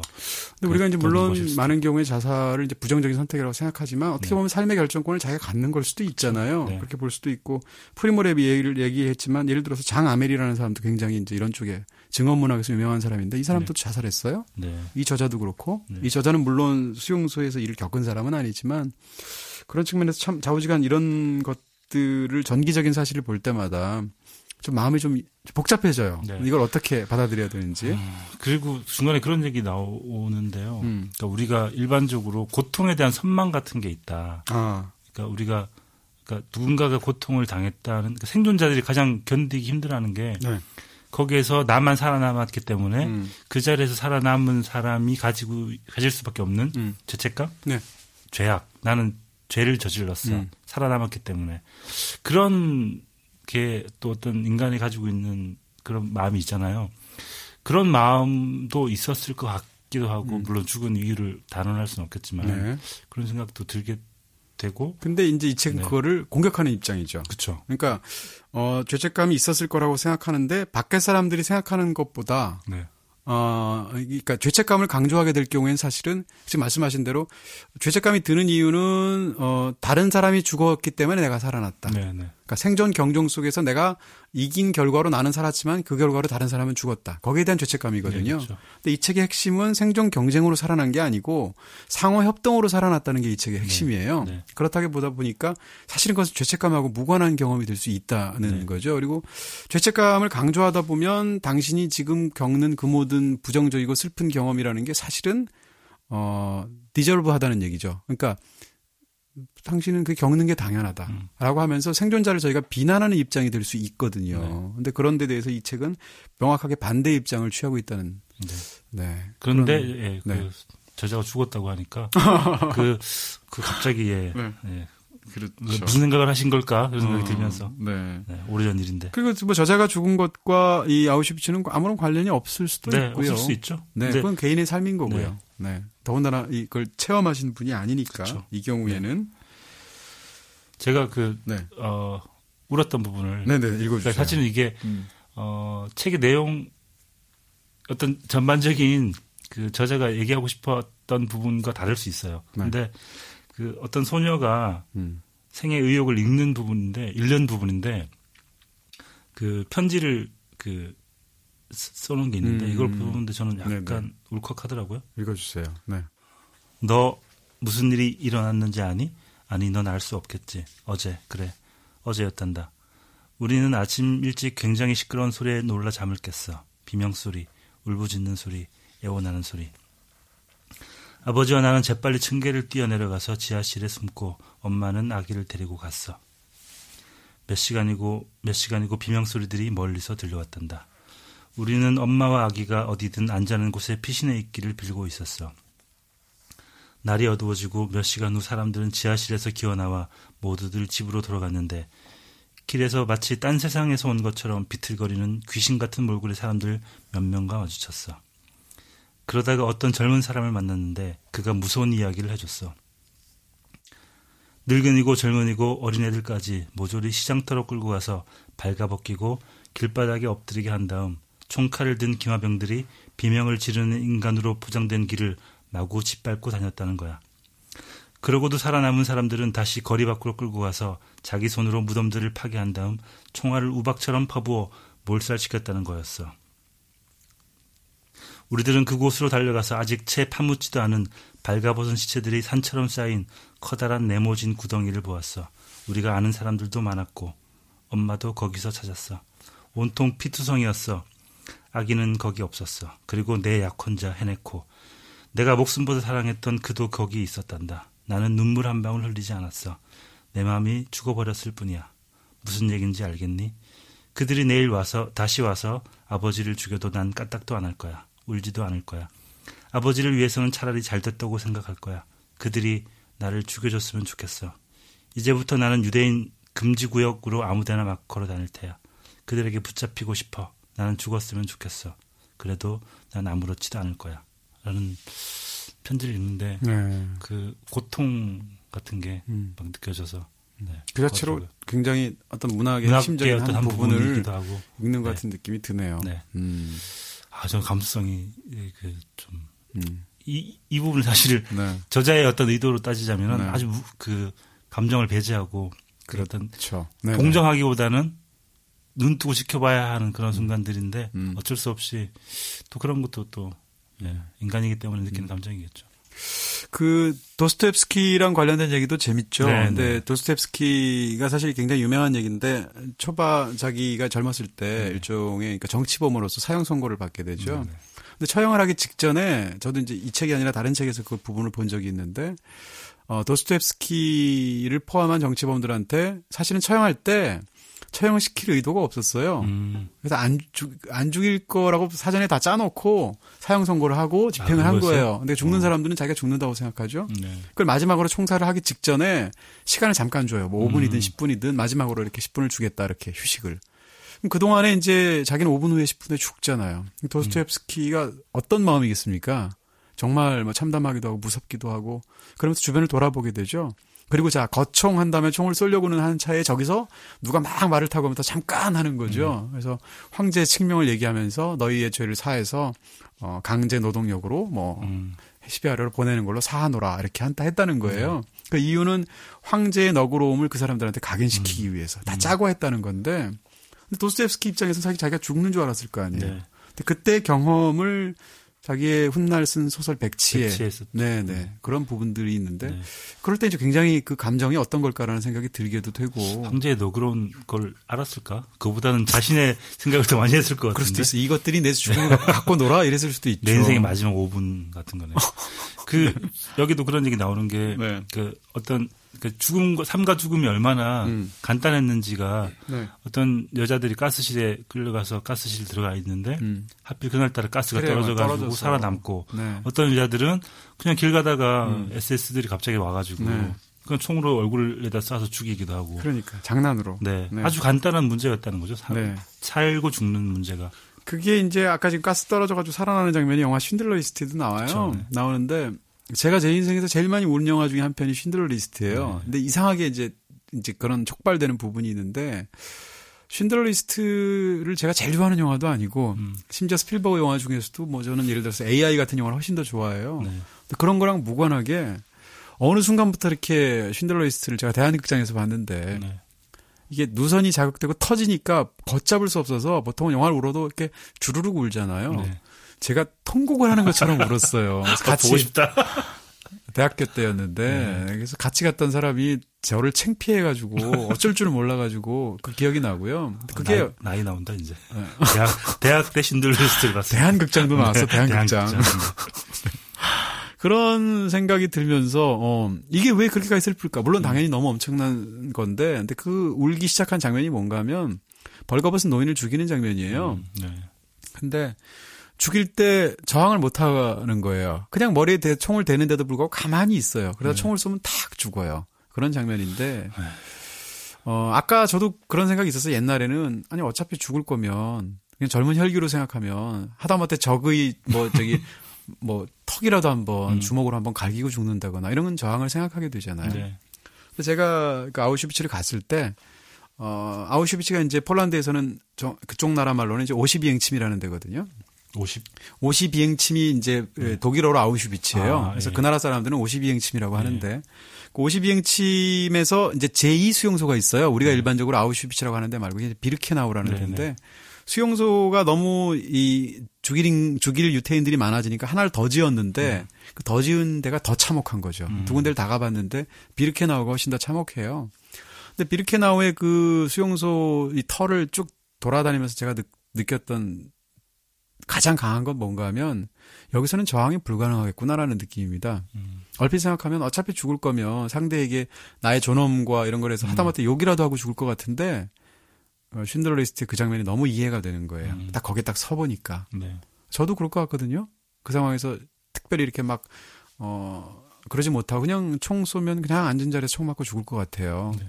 그런 생각이 들면서 굉장히 참담했던 네. 기억이 있죠. 아, 그, 그런 약간, 약간 다른 얘기인가요? 음. 그, 그런 얘기 나왔던 것 같아요. 네. 어떤 그, 그 그들의 음. 그 동조하여서 밤에 불침번 섬에서 책 보는 얘기 나오잖아요. 네네네. 그, 그 사람을 두고 욕하는 네, 학자가 있죠. 저 인간은 네. 저렇게 어 그들의 편에 서서 음. 그 책을 책이나 읽고 있고 뭐 그런 얘기를 하면서 그 증언 증언을 하는데 네. 그 사람의 증언도 같이 바로 붙어서 나오는데 네. 그 사람은 어 아주 소극적인 저항을 하면서 계속 음. 살아오면서 음. 그 어쩔 수 없이 불침번을 서야 하고 그 순간에 읽었던 책에 대한 얘기를 하는데 그 그 사람에 대한 마음도 좀 알겠고 음. 예, 그 상황의 어떤 음. 그 스산함 서글픔 같은 게 좀 느껴지더라고요. 네. 카포라는 존재도 네. 신기하죠. 네. 카포를 가지고도 저는 문학 작품을 써도 굉장히 좋겠다는 생각이 들어요. 카포 문학. 그러네. 아, 오늘 아, 오랜만에 웃었다. 아우. 네. 네. 20, 30년대 조선에 있었던 네. 카포 문학을 넘어서는 네. 카포 문학이. 네. 네. 카포라는 것은 쉽게 얘기하면 분명히 똑같은 유태인 죄수인데 그렇죠. 어차피 일손이 모자라니까 이 나치의 부역을 함으로써 그 안에서 마치 다른 유태인들을 다루는 것 같은 역할을 한 음. 쉽게 얘기하면 유태인 입장에서 보면 배신자들이죠. 네, 앞잡이들이죠. 뭐. 네, 네. 근데 사실 그들이 또 많은 역할을 하기도 해서. 또 고해내기도 하고 네. 반대로 카포들이 굉장히 오히려 더 참혹하게 자기 네. 동료들을 가, 이렇게 일종의 장난의 대상으로 삼으면서 음. 목숨을 가지고 놀기도 하고. 그렇죠. 네. 그 수용 그 수용된 사람들이 카포를 음. 죽이기도 하고 뭐 많은 일들이 네. 그리고 그좀 음. 아, 가벼운 음. 얘기도 하나 하면 네 해주세요. 네. 마음이 너무 무거워서 네. 음, 음. 그 사람들이 살아가고 있는 방식들이 있는데 그 네. 그 수, 소련의 수용소에는 음. 그 나름의 이제 그 자연적 환경이 더 힘들었기 때문에 담배를 이렇게 담배가 아주 큰 위안이 되고 네네 뭐 밀수됐다는 거 아니에요? 네, 뭐 피우면서 이렇게 정신적인 위안을 받기도 했다는데 그, 그 중에 그런 얘기 나와요. 바샤라는 음. 친구가 있는데 음. 이 사람이 뭐 하는 사람이냐면 담배불 붙이는 기술자. 아, 네, 그래서 네 네. 담배를 그, 그 솜이나 털 같은 거를 네. 대기에서 꺼내가지고 네. 그걸 말아가지고 그 불을 네. 붙이는 사람인데 네. 이 사람이 어떤 일을 하냐면은 네. 사람들 담배를 붙여주면서 첫 두모금을 빨 수 있는 자격을 자기가 붙여준다는 명목하에 그걸 빨아서 그 담배로 이제 연명을 했다는 거잖아요. 근데 그렇게 생각하면 더 재밌는 건그 네. 뒤에 그 담배 연기가 아깝잖아요. 뱉잖아요. 그러면 그 뱉은 담배 연기를 네. 빨아들이기 위해서 옆에 사람들이 서서 그렇죠. 다른 사람이 네, 남의 입에다가 그 연기를 뿜어줬다는 거 네. 아니에요? 담배 끊는 사람도 그런 사람들이 있더라고요. 담배 연기가 어. 좋아하는 사람들은 네.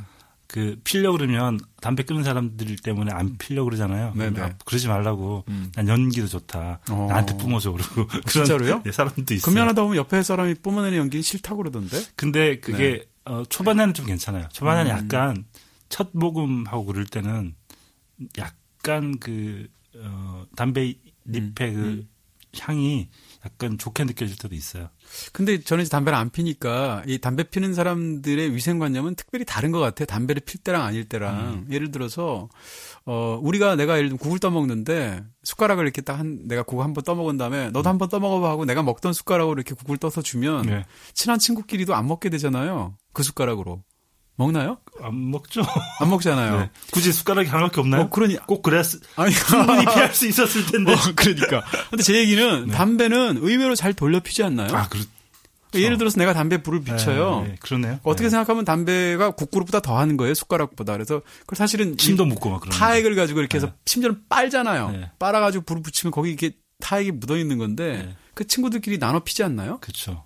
특히 이제 어. 특히 담배가 좀 그 귀할 때 네. 군대나 뭐 음. 그런 담배가 잘 없는 곳에서는 나눠 음. 피기도 하죠. 돌려 피잖아요. 네, 근데. 군대에서도 그렇죠. 무슨 음식을 이렇게 서로 입에 넣었다 뺐다 하면서 먹지는 않잖아요. 근데 담배는 그래서 그 담배 피는 사람이 그렇다고 비위생적이라는 게 아니고 네. 담배를 피는 순간만 존재하는 약간 이상한 어떤 동질감, 음. 뭐 무슨 연대 의식 뭐 이런 게 있는 것 같아요. 근데 사실 그러고 보면 음. 전 술잔도 약간 이해가 안 갔던 게 아, 술잔도 돌리기. 돌리잖아요. 네. 저그 너무 비위생적이거든요. 그렇죠. 근데 뭐 음. 예전에는 어른들 이렇게 주면 음. 마시긴 했는데 음. 한네 술잔 있는데 왜 굳이. 돌리고 어. 굳이 네. 그러나 생각했었는데 네. 담배가 더 심할 것 같긴 하네요. 더 심하죠. 네, 심지어는 진짜 빠니까. 그렇지 아, 상대방의 어, 타액을 아, 빨치기 넣대. 빠, 그렇지 빨치기죠. 네. 네. 진짜로 굉장히 이상해 보여요. 담배를 안 피는 사람. 저는 담배를 끊는 이유가 음. 그 어떤 왜 이런 얘기도 되나? 음. 어 버스 딱 타고 있는데 네. 옆자리를 보통 비워두거든요. 저는 네. 없는 쪽으로 가서. 아 그렇죠. 앉아 있는데 음. 웬 남자가 방금 담배를 피고 올라온 사람이에요. 음. 피고 올라오면 담배 냄새 되게 심하거든요. 그렇죠. 옆에 있으면 어 진짜 숨이 막 제가 담배 피는 사람에도 불구하고 음. 그거랑 그 겨울철에 옷 소매 담배 그 냄새가 되게 많이 음. 묻거든요. 네. 소매 가 네, 소매가 네. 너무 냄새가 많이 찌들어서 네. 그게 싫어서 담배를 끊었어요. 아. 저는 되게 위생적인 사람인가 봐요. 담배 얘기를 너무 많이 했는데. 네, 그러게요. 근데 여기서 끝낼 수는 없어요. 네, 왜냐하면 네, 마지막으로 정리를 많죠. 한다면. 많이, 많이, 있죠. 네, 이 책이 결국은, 저는 이 책이 결국은 장엄하게 생애 찬가를 부르는 책이라고 생각해요. 네. 그리고 이 참혹한 네. 환경 속에서 결국은 절망하지 않게 하고, 인간이라는 종의 속성에서 어떤 그 낙관적인 희망을 발견하는 책이라고 생각하는데, 네. 그런 얘기에 대해서 우리가 좀 얘기를 해야 되겠죠.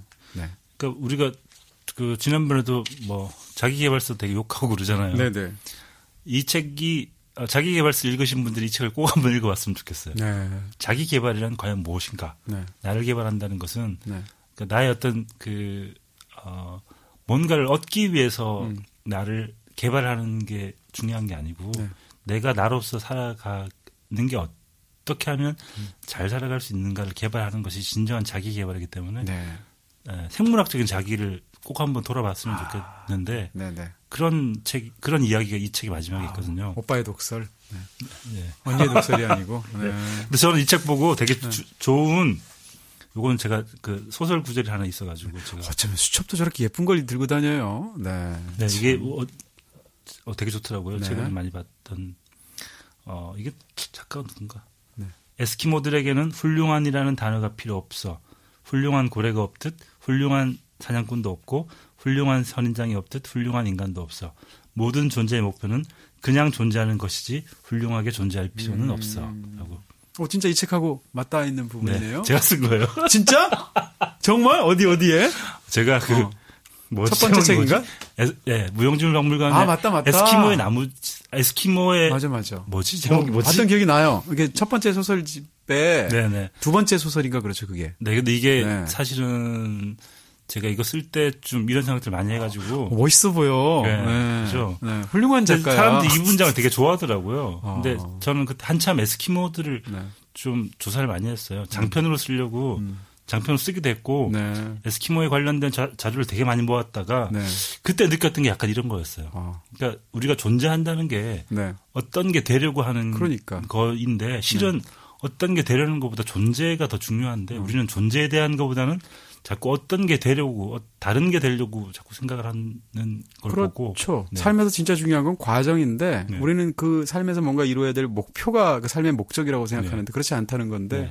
존 레넌 노래 중에 Imagine 있잖아요. 네. Imagine 보면 거기 어, nothing to die for라는 표현이 있잖아요. 음. 그러니까 무엇을 위해서 내가 죽는 거. 음. 우리가 생각하면 그게 굉장히 숭고하고 멋진 행위라고 생각하는데 그런 게 없는 곳을 상상하면서 평화를 그리는 음. 거잖아요. 음, 그렇죠. 왜냐하면 인류 역사는 무엇을 위해 죽는다는 그런 신념 때문에 생겨난 수많은 비극들이 있었던 건데. 그렇죠.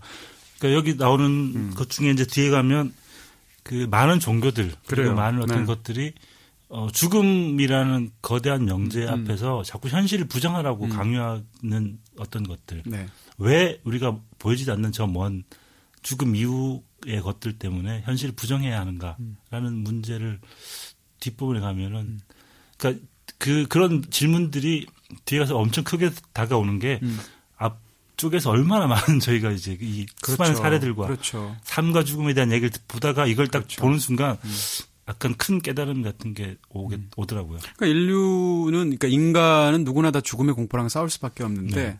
주로 서구 문명에서 죽음의 공포를 싸우는 방식으로 개발했던 것은 삶이라는 게 사실 별게 아니야. 음. 하찮은 거야 라고 네. 말함으로써 네. 죽음에 대한 공포를 극복하는 방식을 써왔다는 거죠. 네. 그게 이제 플라톤이고 뭐 호메로스고 네. 뭐 혹은 기독교 문명이라고 네. 얘기하는 건데 근데 아우슈비츠나 이런 쪽의 집단 수용소의 생존자들은 삶이 별게 아니야. 그걸로 음. 우리가 죽음의 공포를 극복할 수 있어.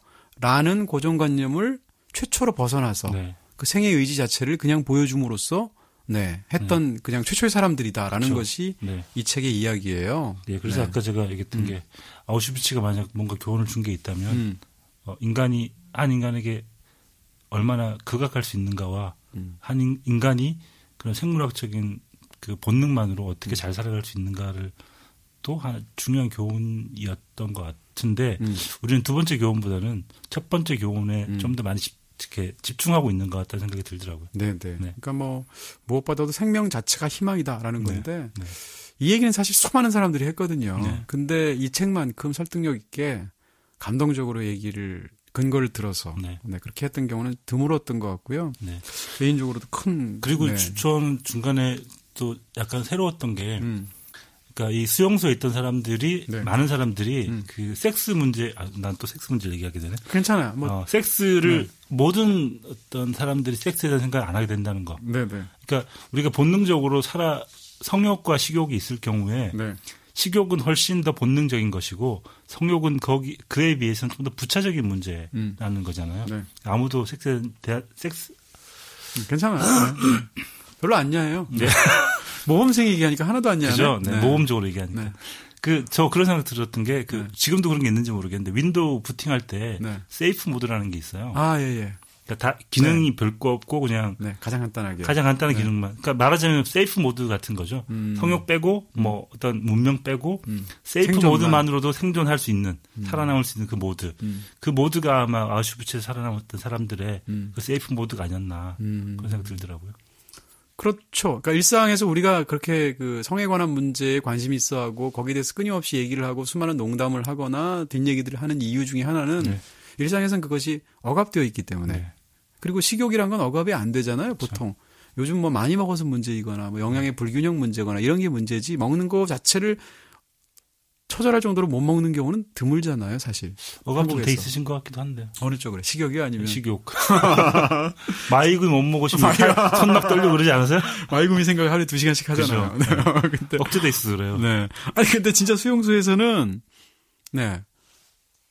억제가 어, 되는 것이 가장 중요한 게 식욕이 억제가 되기 때문에 음. 네, 성욕이라는 것은 부차적인 문제가 되면서 네.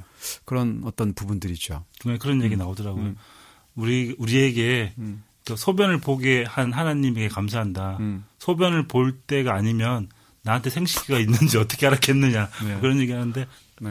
네. 그거 되게 슬프더라고요 그 얘기도. 네. 네. 그리고 그 중간에 이제 그 비명 얘기 나오는 부분인데 네, 네. 그러니까 그 비명이라는 게 음. 사람들이 아우슈비츠에서 질렀던 비명이라는 게 음. 어떻게 보면 동물들이 음. 동물들이 우리가 운다 그러잖아요. 음. 동물들의 울음소리. 그 동물들의 울음소리 같은 인간들의 비명소리가 생물학적으로 가장 본능적인 그런 소리이기도 하다는 그런 얘기도. 음. 네. 그래요. 그래서 어느 날 갑자기 아무런 이유 없이 한 소녀가 비명을 질렀는데 네. 갑자기 거기에 맞춰서 수많은 사람들이 그렇죠. 소리를 네. 비명을 질렀다는 그런 에피소드가 나오게 네, 되는데 네. 그게 어떤 뭐 가장 원초적인 어떤 그런 저항일 네. 수도 있겠죠. 네. 자, 그, 어, 네. 그, 그게 이제 음. 서, 서구 문명이 아까 얘기하신 것처럼 허무주의라는 거대한 어떤 흐름 속에 음. 지금까지 건설되어 온 건데, 그러니까 우리 여기보다 더 좋은 가치가 있고, 네네. 네. 더 보다 높은 가치 삶을 두어야 한다라는 얘기를 하는데, 네. 그게 얼마나 문명이 강요해 온 고정관념이었나. 그렇죠. 그거를 얘기하는 거죠. 네, 뒷부분에서 음. 이제 그렇게만 얘기했으면 재미없었을 텐데 음. 앞부분에 소설과 그 생존자에 대한 얘기 그리고 수많은 사례들 이런 얘기를 차근차근 해오다가 음. 마지막에 이 모든 것들을 엮어서 얘기를 해주니까 네. 아, 예, 정리도 잘 되고 네. 허무주의라는 게 사실 얼마나 허무한가를 얘기하는 건데 네, 네. 어, 재밌는 것 중에 하나가 지금 말씀하신 그대로 히틀러나 스탈린에게서 어, 이, 주, 이 저자는 허무주의를 보는 그쵸, 거죠. 허무주의. 그게 사실은 허무주의에서 어떤 그 시작된 거라고 보고 있는 네. 거고, 그러면서 이제 결국은 우리가 앞에 말씀드렸던 그런 대단원의 결말을 위해서 이제 이 책이 네. 진행이 되면서 끝이 나게 되죠. 네. 네. 아무리 생각해도 신기한 게, 음. 그, 뭐, 여기 책에도 잠깐 나오지만, 네. 칸트와 뭐 이런, 그런 사람들이 나왔던, 그 수많은 뭐, 그 음악가들이 나왔던 이런 독일 민족에서, 네. 또 어떤 일, 어떻게 이런 사람들이 음. 등장했는가. 음. 그렇죠. 그게, 예, 음. 그게 아마, 음, 어떻게 보면, 이건 모르겠, 잘 모르겠지만, 네. 철학적 그, 것, 그런 것들이 쌓이면서 거기에서 비롯된 허무주의가 그 팽창해서 음. 이런 사람이 나올 수밖에 없지 않았을까? 음. 라는 생각도 하게 되고요. 음. 네. 문명이 낳은 어떤 괴물 같은 그렇죠. 히틀러가 아닐까. 네. 그런 생각 들더라고요. 아... 사실 제가 최근에 지슬이라는 영화 굉장히 네, 네. 좋은 한국 영화 네. 잘 만들기 정말 잘 만들기도 했고 너무 이제 감동적인 영화인데 거기 사삼 다루고 있거든요. 네, 네. 근데 사삼이 사실은 이 아우슈비츠와 불과 한 3, 4년 차이에 음, 우리의 네. 과거에 있었던 일이거든요. 네. 근데 물론 경우는 달라요. 여기서는 이제 강제 수용소 자체. 그러니까 네. 어, 죽음의 위협 속에서 계속 살아가는 상태가 중요한 거고 이제 거기서는 이제 학살 자체가 중요하게 되는 건데 어쨌건 이런 것들이 서로 연결이 되면서 음. 굉장히 요즘 마음이 좀 무거워지더라고요. 네, 음. 저도 이 책 읽으면서 뭐 어, 생존자 얘기를 하면서 사실 한국의 얘기를 약간 하고 싶기도 했었는데 음. 또 그렇게 되면 약간 너무 포인트가 달라지기도 그렇죠. 하고 네네. 네. 그리고 또 그 보편적인 논점에서 벗어나기 때문에 그런 기도 그렇기도 한데 어떤 한국도 사실은 음. 그 그에 못지않은 음. 역사가 있기 때문에 네. 그 역사를 어떻게 우리가 정확하게 바라보고 거기에서 우리가 어, 어떤 인류학적으로 혹은 역사적으로 또 그 한국이라는 그 국가가 어떤 교훈을 얻고 네, 정확하게 네. 어떤 일이 있었는지를 밝혀내고 음. 그런 일들이 또 중요하게 느껴지기도 하더라고요. 네. 네. 어쨌건 뭐 이 책을 보면서 저한테 가장 큰 것은 보편성에 관한 얘기였고요. 네. 인간이라는 종의 특질을 네. 굉장히 어 인상적이고도 감동적으로 보여줬다는 점. 네. 그러면서 어 네. 그런 부분이 굉장히 저한테는 어 그랬기 때문에 사실은 지금 말씀하신 부분보다는 저는 훨씬 더 이렇게 일반적인 부분들에서 네. 감동을 더 많이 받긴 했었고요 네. 개인적으로는 네. 자 어쨌건 저는 뭐 이런 식의 이야기들을 다뤘는데 혹시 뭐 추가하실 부분이 있나요? 모르겠어요. 또 저... 김중혁 작가의 책 읽어주시려고 하죠? 네. 제가 오늘 그 제 책을 읽어 그 네, 어떻게 책... 나하고 나하고 똑같아. 나도 오늘 지금 제가 이거 저거 저거 보면서 네. 아, 내 책을 읽는 건 네. 너무 뻔뻔한가라는 생각을 했는데 네. 와 보니까 뻔뻔하지 않은 것이 네. 아, 아좀 무슨 얘기인지 아시겠지만 네, 좀 있으면 아시겠지만 네. 본인이 뻔뻔, 본인의 책을 읽는 뻔뻔한 세상 초유의 어떤 아저 김영하 씨 보고 배운 거예요. 아, 그래요? 거기 김영하의 팟캐스트 보면 김영하 씨는 다 그렇게 하시던데요. 아, 저래도 되는구나. 사람들이 욕안 하던데요? 김영하 선배가 나왔다 간 그 어떤 그 일에서 네. 얻은 교훈이 네. 고작 그건가요? 아니 뭐 그런 생활의 지혜를 또 얻을 수 있는 거죠. 네. 네. 저 이거 이번 책 읽으면서 네. 메모도 되게 많이 했어요. 네. 메모를 많이 했는데 네. 어 제가 생각했던 소설이 하나 있었거든요. 네. 그 소설을 어떻게 쓸까 고민을 하고 있었는데 음... 아주 좋은 힌트를 하나 아, 그래요? 네. 그렇기 음... 때문에 이번 책은 배설물 그, 얘기가 나오나요? 아니요. 어, 어, 뭐 SF를 쓸 게 하나 있었는데 네. 연결시킬 부분이 생각, 생각나가지고 음. 그런 면에서 도움이 많이 됐고요. 네, 네. 여러모로 어, 그 많은 생각들을 하, 게 했던 책이 아닌가. 네, 예, 그렇습니다. 알겠습니다. 음, 오늘은 그러면 네 테렌스 데프레의 생존자를 다뤘고요. 이 책은 진짜 강추할 만한 책인 건 네, 확실하죠? 이거는 네. 그러니까 아까 얘기하신 음. 얘기 드린 것처럼 네. 초반 어, 어 이, 이 절대 안 빠집니다. 인간의 이가 그렇게 쉽게 부, 부러지거나 빠지지 않습니다. 아, 차력을 해도 네, 차력을 해도 네. 조금만 조금만 네. 힘을 주시고 끌고 가면 어느 순간 조금 움직이다가 좀 있으면 내리막길이 있습니다. 음, 음. 쫙 내려가가지고 음. 잘 읽을 수 있으니까 아마 제가 보기에는 아주 독특한 독서 체험을 할 수 있는 책이 아닐까. 음. 네. 그렇습니다. 저도 강추드리고요. 네, 책 임자를 만나다 오늘은 생존자 23번째 책으로 다뤘습니다. 네, 오늘도 참 좋은 시간이었고요. 그렇습니까? 담배 얘기하고 배설물 얘기가 한 절반 얘기한 것 같아서. 아, 네. 저는 오늘 책 읽 을때 너무 좋았는데 음, 나오면서 음. 너무 무겁지 않을까 생각했었는데 음. 아니나 아니나 다를까 좀 그랬죠. 좀 무겁긴 아무래도, 했는데 네. 뭐 담배 얘기를 했음에도 불구하고 네. 네. 그 생각을 많이 하실 수 있는 부분이 책을 읽으신 분들이라면 네. 같이 또 그책 속의 내용을 되짚으면서 그렇죠. 생각할 수 있는 부분이 있지 음. 않을까. 저희 원래 무거운 사람들이잖아요. 네. 전, 굉장히 진중한 사람들이잖아요. 전 좀 가벼워졌어요. 살이 좀 많이 빠져가지고 요즘. 살 빠졌는데 이렇게 무거워. 네, 알겠습니다. 수영을 잘 하시나 보네요. 요즘 수영하신다고 하시더니. 음. 자, 그러면 마치고 다음 주, 네. 아니죠? 다음 다음 주죠? 그러니까 다음 회에서는, 네. 바로 그리스인 조르바를 한번 다뤄보기로. 네. 네. 저, 제가 아는 그 소설가 중에 한 명은. 네. 매년 이 그리스인 조르바를 다시 읽는. 아. 1년에 한 번씩 읽어야 한다. 그 네. 조르바는. 네. 왜냐하면 네. 매년 읽을 때마다 달라진다. 야, 곳 곳에 가서 연수하시는 분 아니에요, 혹시? 그분이 네. 예 그렇죠 연수를 연수원에 계시는 분일걸요 지금 아마 사법 연수원에 계신 김천 같은 데서 연수하시는 분 네, 같은 느낌도 들고 아 최근에 파파로티를 보니까 김천 예고 나오더라고요 영화 김천 예고가 있나요? 거기 소, 영화 속에서는 아. 김천 예고 예술고등학교에서 아, 김천이 나오길래 너무 네. 반가워서 제가 네. 봤던 기억이 있습니다. 네. 네. 자 역시 또 뭐 하나만 한 소리로 오늘 끝냈고요. 자 다음 회에서는 그리스인 조르바를 다루도록 하겠습니다. 네. 오늘 수고 많으셨어요. 네 감사합니다.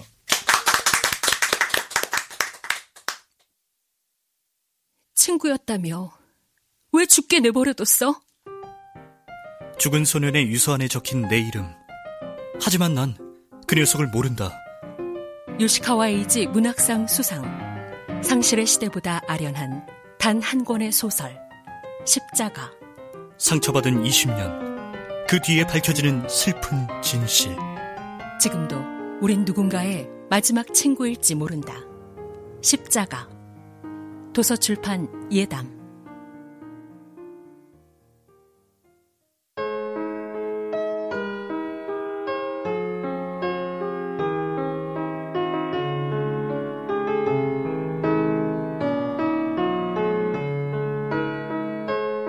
권의 책이 나오기까지 에디터 통신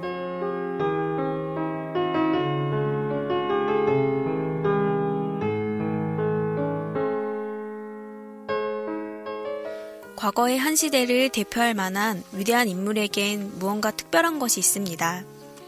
보통의 존재로서 평범한 삶을 살아가는 사람들은 결코 겪지 못할 인생의 우여곡절을 자신만의 방법으로 헤쳐나간 인물의 이야기를 읽다 보면 아무리 시대가 변했다고 해도 그 속에서 예상치 못한 새로운 깨우침을 얻을 때가 많은 것 같습니다. 안녕하세요. 이번에 소개할 추사의 마지막 편지, 나를 담고 싶은 너에게를 편집한 에디터 신민희입니다. 최근 몇몇 영화, 드라마, 쇼 오락 프로그램 등을 통해서 부성애가 새로운 트렌드로 떠오르고 있는데요. 공교롭게도 이 책 또한 추사 김정희의 부성애를 들여다볼 수 있는 내용이 담겨 있습니다. 삶, 사람, 사물을 대하는 추사의 지혜를 아들에게 편지로 전한다는 것이 이 책의 주요 컨셉트이기도 하고요. 추사의 아들은 나약하고 우유부단한 성격이었습니다. 아버지를 존경하고 훈무한 아들은 아버지를 닮고 싶다는 말을 그의 서화에 남길 정도였지요. 그러나 추사는 아무 노력 없이 그저 자신을 동경하는 아들에게 이런 메시지를 전합니다. 혹독한 관리에 차가운 손을 기억하라. 사물의 올바른 위치를 기억하라. 아랫목이 그리우면 문부터 찾아서 열어라. 맹렬과 진심으로 요구하라. 너의 세안도를 남겨라. 이 말 속에는 결국 걱정과 불안을 다스리는 방법, 사람에게 신뢰를 얻는 방법, 목표를 실현하는 방법, 예술과 인생의 정도를 찾는 방법을 스스로 깨우쳐야 한다는 지혜가 담겨 있습니다. 이 책은 인문 실용 소설이라는 독특한 형식으로 쓰여졌는데요. 화자인 김정희가 독백처럼 자신의 삶을 회상하면서 1인칭 시점으로 담담하게 서술하고 있으며 각각의 에피소드에는 어떤 사건과 인물, 사물 등 역사적 배경과 문학적 사색을 같이 살펴볼 수 있는 요소들이 등장합니다. 한편 우리의 현실에도 적용해 볼 수 있는 구체적인 삶의 반복록 또한 정리되어 있습니다. 분명 보통의 입문서와는 사뭇 다른 느낌으로 쉽고 재미있게 읽을 수 있지만 내용은 결코 가볍지 않은 책입니다. 삶이 힘겹다고 느낄 때 우리는 각자 자신만의 방법으로 그 해결책을 찾게 됩니다. 하지만 누군가에게 삶의 조언을 구하거나 가르침을 얻더라도 자신의 내면이 단단하지 못하면 그 가르침은 아무 쓸모가 없게 됩니다. 엄격하고 냉정한 아버지였던 추사는 아들의 약한 마음을 감싸주거나 어루만져 주지 않았지만 그 마음을 튼튼하게 단련할 수 있는 말의 힘을 가르쳐 주었습니다. 세상의 큰 벽 앞에서 내 맘대로 되지 않는 세상이라고 한탄하며 좌절하거나 의기소침해 있는 분들, 힘겨운 인생을 지혜롭게 이겨낼 방법을 찾고 싶은 분들에게 이 책을 권하고 싶습니다.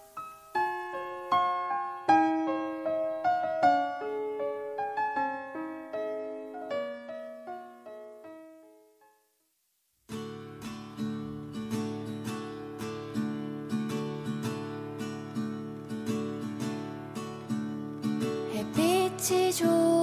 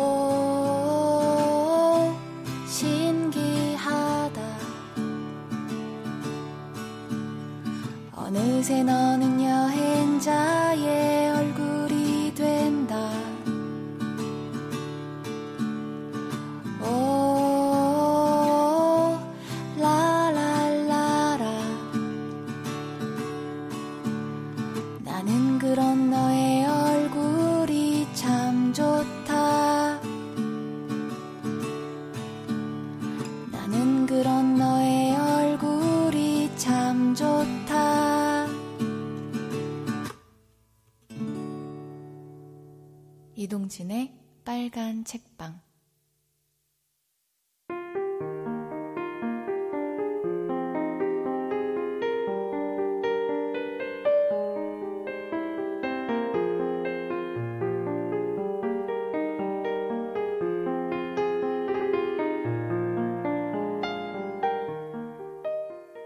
소리나는 책.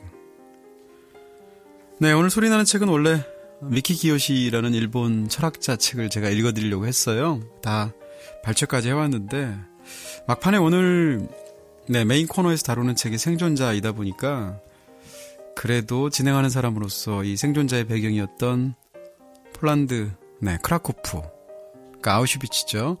아우슈비츠 강제 수용소가 있었던 곳을 제가 다녀왔던 여행 기억이 나서 좀 오늘은 한 회를 좀 거저 먹으려고 합니다. 제 책을 소개하려는 의도는 전혀 없다고는 말은 못하고요. 네. 약간은 있지만 사실은 더 중요한 것은 그 생존자의 배경이 되었던 아우슈비츠와 오시비행침, 그러니까 아우슈비츠가 오시비행침이죠. 어, 그리고 또 비르케나우라는 제2수용소까지 제가 갔다 왔던 경험이 저한테 무척 강렬한 경험이었어서 그때 이야기를 좀 읽어드리려고 합니다. 제가 여행을 그 영화를 테마로 해서 갔다 온 책을 모두 세 권을 썼는데요. 그 중에 필름 속을 걷다라는 책에 어, 지금 말씀드린 쉰들러 리스트에 나왔던 그 촬영지를 다녀왔던 얘기가 있어서요. 아예 이 책에서 부분 부분을 읽어드리기보다는 쉰들러 리스트를 다녀온 이 배경인 크라코프를 갔다 왔던 여행기 전체를 읽어드리면 어떨까. 네. 그게 좋을 것 같아서 그렇게 하도록 하겠습니다. 분량은 평소랑 비슷하지 않을까 싶어요. 한, 한 군데로 좀 긴 대신에 결국은 작은 챕터 하나만 읽는 거니까요. 크라코프를 다녀왔던 제 여행기입니다. 비극의 도시는 고요했다. 쉰들러 리스트의 자취를 쫓아서 폴란드의 천년 고도 크라코프를 훑는 여행은 매 순간 안개처럼 곳곳에 서린 슬픔을 촉감으로 확인하는 여정이었다. 중세 도시의 위험을 그대로 간직하고 있는 크라코프는 인류 역사상 가장 끔찍했던 사건의 여진 속에서 무심한 세월의 힘을 빌려 간신히 버텨내고 있었다. 거리마다 무거운 역사가 문신처럼 압착되어 있는 듯했다. 슬픔에 젖는데도 면역이 필요했다. 영화의 진행 순서 그대로 참극의 전조를 확인하는 데서 시작해서 맨 마지막으로 집단 수용소의 학살 현장을 방문하는 게 그나마 충격을 줄이는 방법이라고 판단했다. 제일 먼저 크라코프 기차역에 갔다. 영화 도입부에서 독일군의 명령을 받고 각지에서 옮겨온 유대인들이 모여들기 시작하는 곳이다. 미래에 닥칠 참변을 미처 감지하지 못한 유태인들이 줄 서서 등록하던 플랫폼의 눈에 젖은 바닥은 오후 5시가 채 되지 않아서 벌써 긴 꼬리를 남기고 사라져가는 석양에 핏빛으로 물들어 번들거렸다. 간간히 기차가 도착하고 다시 떠날 때만 잠시 붐볐을 뿐 플랫폼을 내내 지배한 것은 정적이었다. 일부러 다가가서 말을 걸어도 폴란드인들은 한결같이 과묵했다. 크라코프에서 여행자는 누구의 도움도 없이 자신의 어깨만으로 역사의 무게를 견디면서 걸어야 했다. 침묵은 크라코프가 슬픔을 간직해온 방식이었다. 플랫폼 사이를 연결하는 역의 지하도에는 헌책을 파는 노점 수십 개가 자리 잡고 있었다. 칼 마르크스의 공산당 선언이 눈에 띄게 놓여 있는가 하면 체게바라의 전기와 악명 높은 성의 소설인 오의 이야기가 나란히 전시되어 있기도 했다. 오래된 혁명의 누린내와 낡은 욕망의 비린내가 빛바랜 책의 공팡내에 섞여서 기묘한 냄새로 퍼졌다. 크라코프에서는 시간도 냄새를 풍겼다. 숙소로 돌아오다가 바구니에 빵을 담아서 파는 여인을 보았다. 우리 돈 350원 정도에 해당하는 1주오티를 지불하고 빵을 하나 집어들었다. 붕어빵 반개만한 그 누룩 없는 빵에서는 소금 맛만 진하게 났다. 우울한 여정의 초입에서 그것은 흡사 폴란드의 눈물을 맛보는 듯한 기분이었다. 다음날 아침에 둘러본 기차역 남서쪽 구시가지에는 제1차 세계대전 이전에 세워졌던 건물들이 그대로 보존되어 있었다. 이런 구시가지 전체는 유네스코에 의해서 세계 문화유산으로 지정되었다. 제2차 세계대전은 독일이 폴란드를 침공하면서 시작되었다. 이후에 폴란드는 거대한 전쟁의 한복판에서 초토화됐다. 그러나 바르샤바를 위시한 폴란드의 다른 도시들과 달리 마우폴스키의 주의 주도인 크라쿠프는 기적적으로 제2차 세계대전에 전화를 거의 입지 않았다. 유구한 도시는 아무런 외상을 입지 않았는데 그곳에 잠시 머물렀던 사람들은 몰사했다니. 유태인 대학사를 목도하기 훨씬 전부터 그 자리에 서 있었던 건물들이 그 모든 인간사의 어리석은 광란들을 다 보아내고도 묵묵히 버티고 서서 또 다른 사람들 삶의 터전이 되고 있었다. 세월이 비극을 치장하는 도구는 역설이었다. 그 역설 속에서 이 오랜 도시는 다시금 살아라 라고 묵묵히 되뇌고 있었다. 유태인들이 모여 살았던 크라코프시 남쪽 게토 지역은 을씨년스러웠다. 스티븐 스필버그가 유태인들이 추방당하는 장면을 찍었던 요제파 거리의 건물 벽들은 검게 그을은 채 빌어먹을 경찰 같은 스프레이 낙서들이 적혀 있었다. 아침부터 차가운 거리를 돌아다니다 보니 한기가 짙게 느껴져서 잠시 쉴 곳을 찾았다. 그러나 오전 10시를 넘은 시간에도 카페나 음식점은 커녕 문을 연 구멍가게조차 없었다. 문이 열려 있어서 잠시 들어간 유태교 회당 시나고그의 낡은 계단 옆에 서서 쉬고 있자니 따뜻한 커피 생각이 간절했다. 주거디 광장은 처음 수용되었던 집단 거주지에서 시의 동쪽에 지은 강제 수용소로 옮겨지기 직전에 유태인들이 웅성거리며 모여있던 곳이다. 광장 전체에는 수십 개의 큼지막한 1인용 나무 의자들이 마치 도열하듯 곳곳에 줄을 맞춰서 전시되어 있었다. 죽음을 향해 유태인들이 떠나간 출발 장소를 의자들로 채운 아이디어는 누구의 것이었을까? 빈 의자만큼 참극을 웅변할 수 있는 오브제도 없겠다는 생각이 절로 들었다. 즈고디 광장 한쪽에는 Pharmacy of Eagle이라고 불리는 곳이 있었다. 제2차 세계대전 때 유태인 집단 거주지 한가운데 있었던 이곳은 당시 건축물 중에서 오늘까지 유일하게 남아있는 건물이었다. 유태인들이 몰래 모여서 대책을 논의하고는 했다는 이 약국은 지금 작은 박물관으로 바뀌어 있다. 그러나 날뛰는 역사에 이글거리는 광염 한가운데서 과연 무슨 대책이 마련될 수 있었을까? 박물관 안에는 당시를 증언하는 갖가지 사진들이 전시되어 있었다. 크라코프 기차역에 도착해서 유태인 등록을 해야 했던 어떤 노파의 사진에서는 독일군 병사가 팔을 잡고서 강제로 서명하도록 하고 있었다. 의자를 거꾸로 들고 그 위에 너저분한 세간을 올려놓고 나르고 있는 어린 소녀의 눈은 퀭했다. 그리고 한쪽 벽에는 쉰들러 리스트가 걸려 있었다. 쉰들러가 독일 당국에 제출한 고용자 명단에는 한 인간의 선의로 간신히 지옥에서 벗어난 운 좋은 사람들의 이름이 빽빽하게 들어차 있었다. 박물관을 나서니 간밤에 새로 내린 눈이 햇빛을 받아서 아름답게 반짝거리는 거리가 아름다웠다. 그러나 크라코프의 과거를 되밟는 이방인은 무의식적으로 잠시 터뜨린 탄성에도 슬며시 죄책감을 느껴야 했다. 방금 전 파머시 오브 이글에서 보고 나온 사진 한 장이 생생히 떠올랐기 때문이다. 당시 집단 거주지 거리마다 일렬로 늘어서서 치 쌓인 눈을 삽으로 치우고 있는 유태인들의 뒤에서는 독일 병사들이 총을 겨누고 있었다. 눈과 삽과 총이 함께 들어있는 그 부조리한 광경은 잠깐의 낭만을 단번에 질식사시켰다. 마켓 스퀘어로 가다가 담이 유난히 높은 어느 성당 건물의 앞길에서 늙은 수녀가 수녀복을 입은 채 나무 판자로 눈더미를 힘겹게 치우고 있는 모습을 보았다. 이제 다시 차가운 밤이 한 번 더 지나가면 저 눈은 완고한 얼음으로 바뀔 것이다. 전 세계 도시 어디에나 있는 건너편 맥도널드 매장에서 감자튀김을 먹던 남자도 유리창 너머에서 수녀의 노동을 나처럼 물끄러미 바라보고 있었다. 눈길을 돌리던 그는 나와 눈이 마주치자 멋쩍은지 아예 의자를 돌렸다.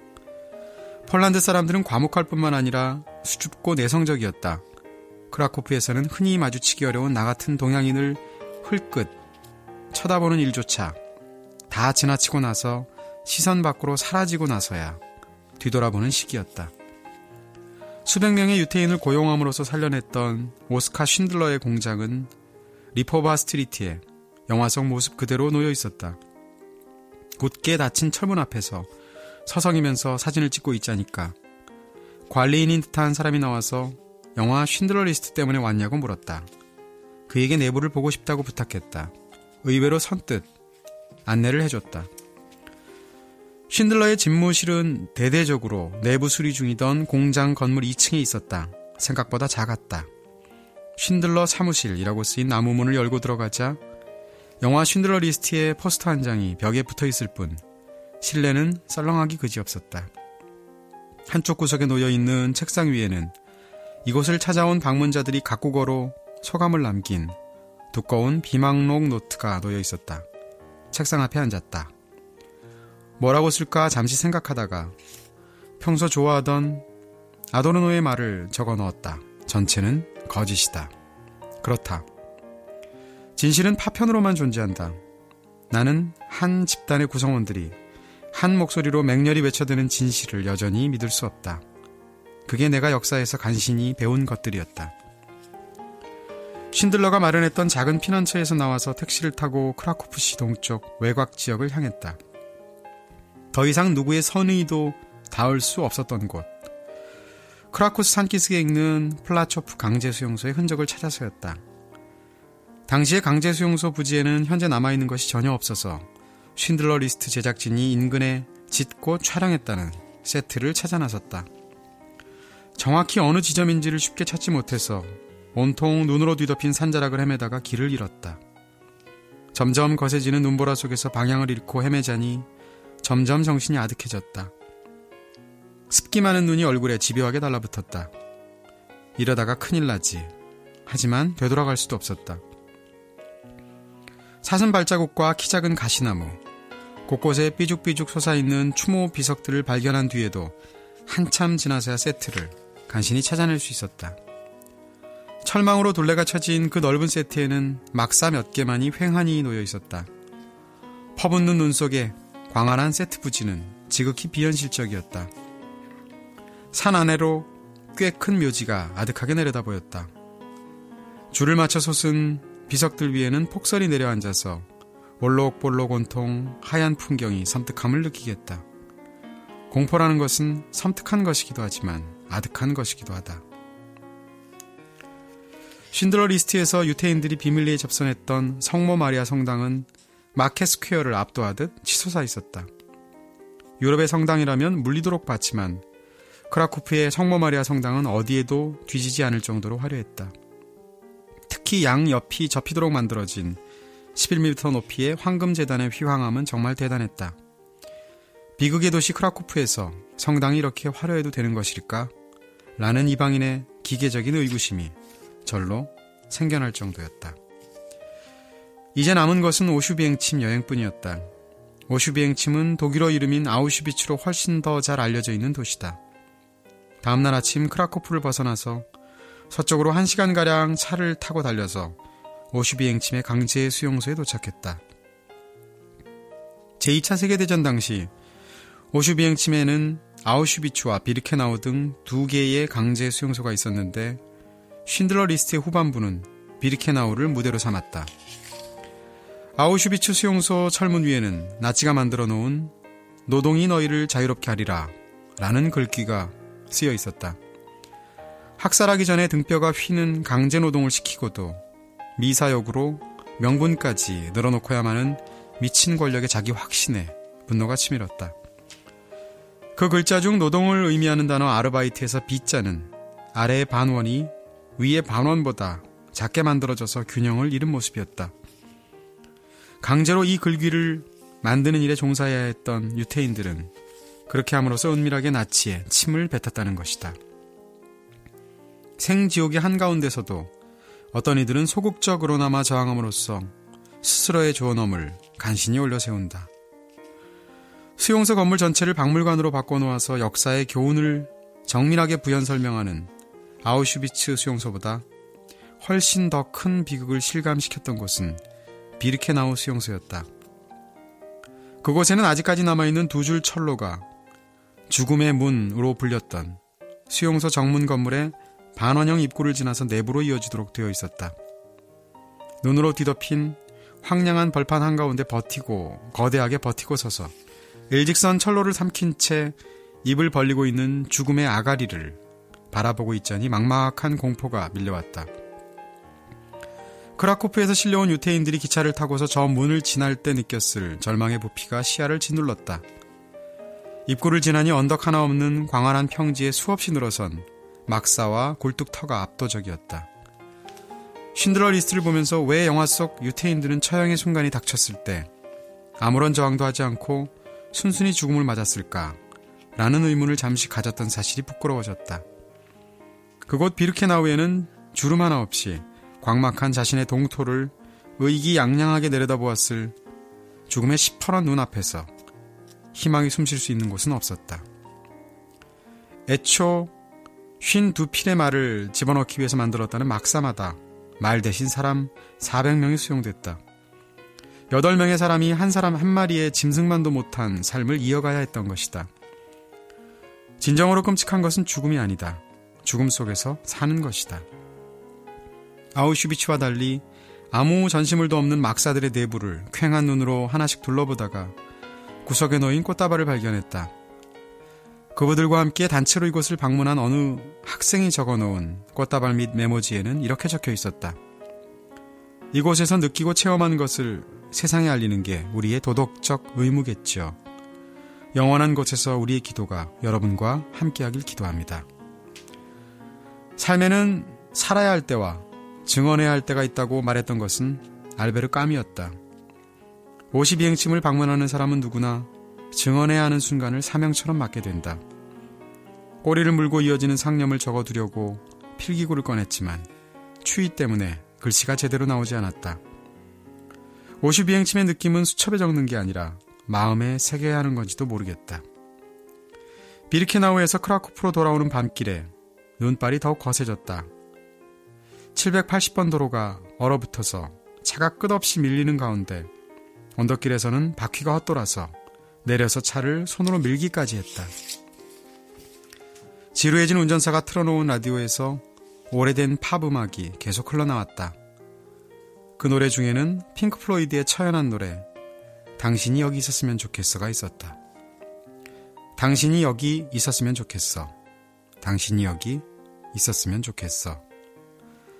슬픈 말에는 주술적인 힘이 있다. 입 밖으로 내뱉은 슬픔은 부메랑이 되어서 더 큰 슬픔을 몰고서 귀환한다. 요동치는 역사에서 안온한 현재로 돌아오는 길의 끝이 보이지 않았다. 네. 읽다 보니까 조금 긴 듯한 느낌도 있네요. 그래도 여행기 전체라서, 어, 제 책, 필름 속을 걷다에 들어가 있는 아우슈비츠 기행문 네, 부분을 읽어드렸습니다.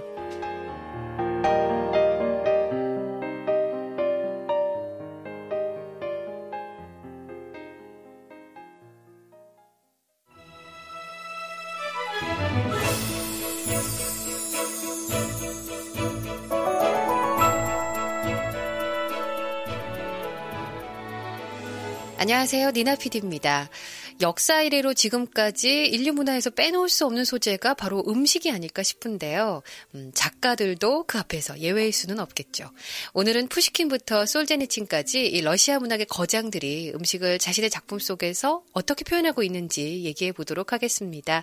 러시아 문학의 맛있는 코드를 쓰신 서경준 교수님을 모시고 오늘도 이야기 나눠보도록 하겠습니다. 교수님 안녕하세요. 안녕하세요. 네. 어, 도스토예프스키 돈을 위해 펜을 들다, 또 뇌를 훔칠 소설가, 이렇게 정말 출간하시는 책마다 독특한 주제로 독자분들께 다가가셨는데요. 이번에는 음식이에요. 어떻게 이렇게 음식에 주목을 하게 되셨나요? 예, 좀 제가 부끄러운 말씀인데요. 참 먹는 걸 좋아해요. 네. 그리고 음식에 관심도 많고요. 그래서 일단 책을 읽다가 음식 얘기가 나오면 좀 솔깃해지거든요. 오.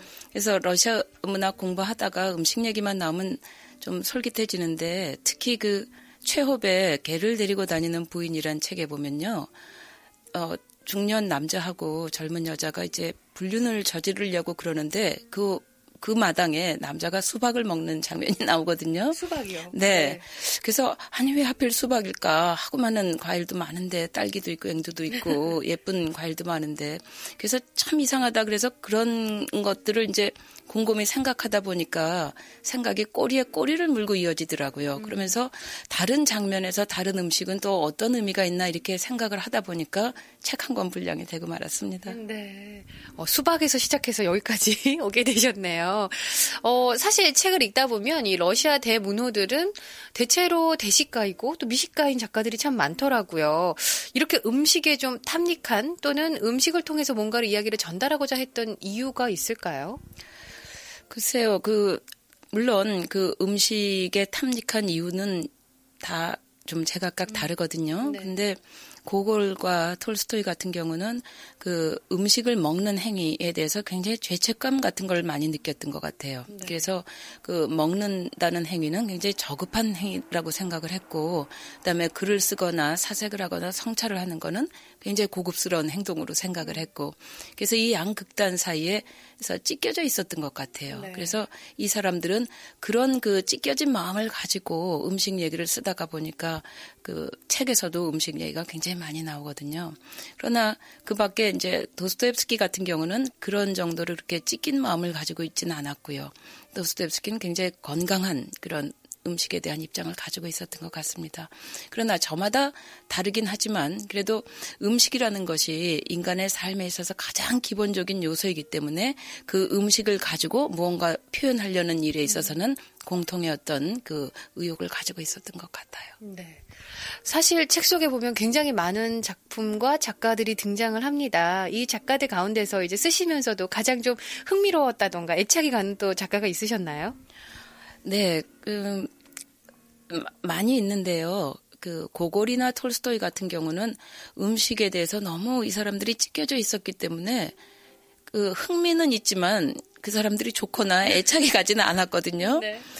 그 그렇다고 해서 또 음식에 너무 또 쿨한 그런 작가는 또 뭐 그렇게 좋지도 않고요. 근데 저는 이걸 쓰다가 보니까 푸시킨이 참 마음에 들었어요. 오.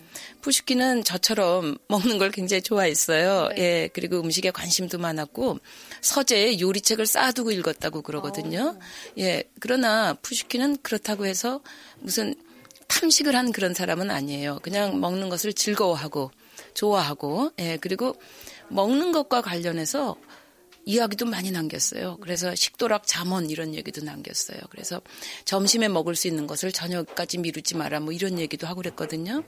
그러면서도 사실은 굉장히 소박한 식성을 가지고 있었어요. 그래서 자기가 제일 좋아하는 것은 양배추국이다 뭐 이런 네. 얘기도 했었거든요. 저는 그런 부분들이 저하고 참 공감을 느끼는 부분들이 많다 그런 생각이 들어서 푸시킨이 제일 좋습니다. 음, 네. 그 책을 보다 보면 사실 굉장히 많은 제가 거듭해서 말씀드리지만 작가와 작품들이 또 나오고 또 구체적인 그 문장들을 인용하고 계시잖아요. 어떻게 이렇게 책을 쓰셨어요? 글쎄요. 그 모르겠어요, 저도. 그냥 쓰다 보니까 이렇게 되는데, 아까 말씀드린 것처럼 제가 음식에 기본적으로 관심이 많다 보니까 이 책 쓰는 일이 그렇게 어렵지가 않았어요. 네.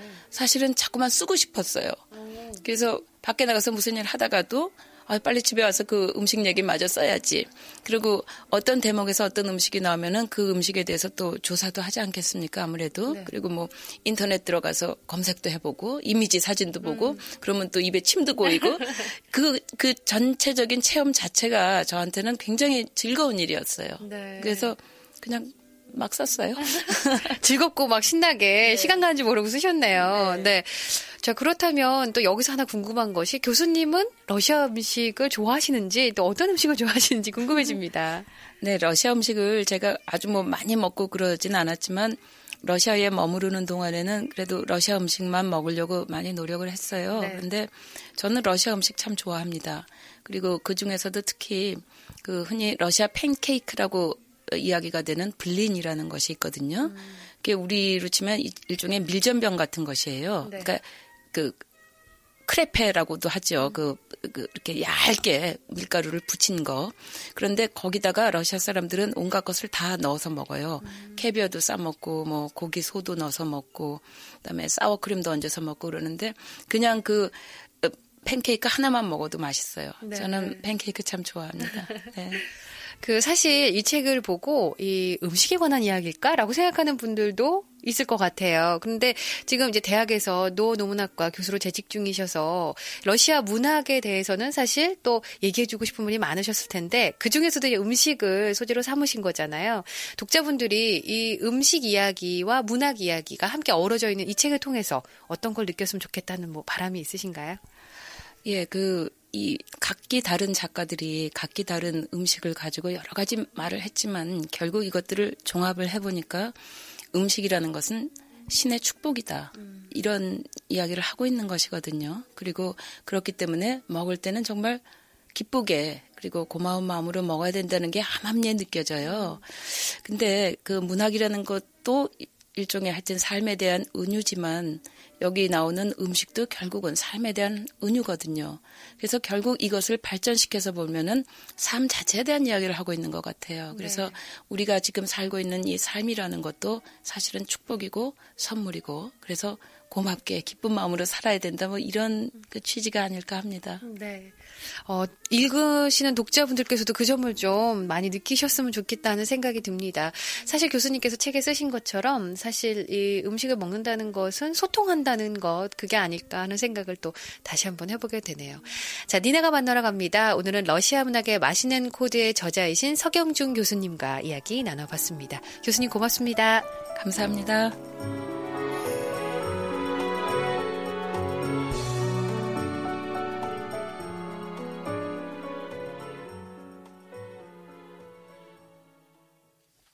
네, 내가 산책 코너입니다. 음, 이번에도 역시 다섯 권의 책을 소개해 드릴 텐데요.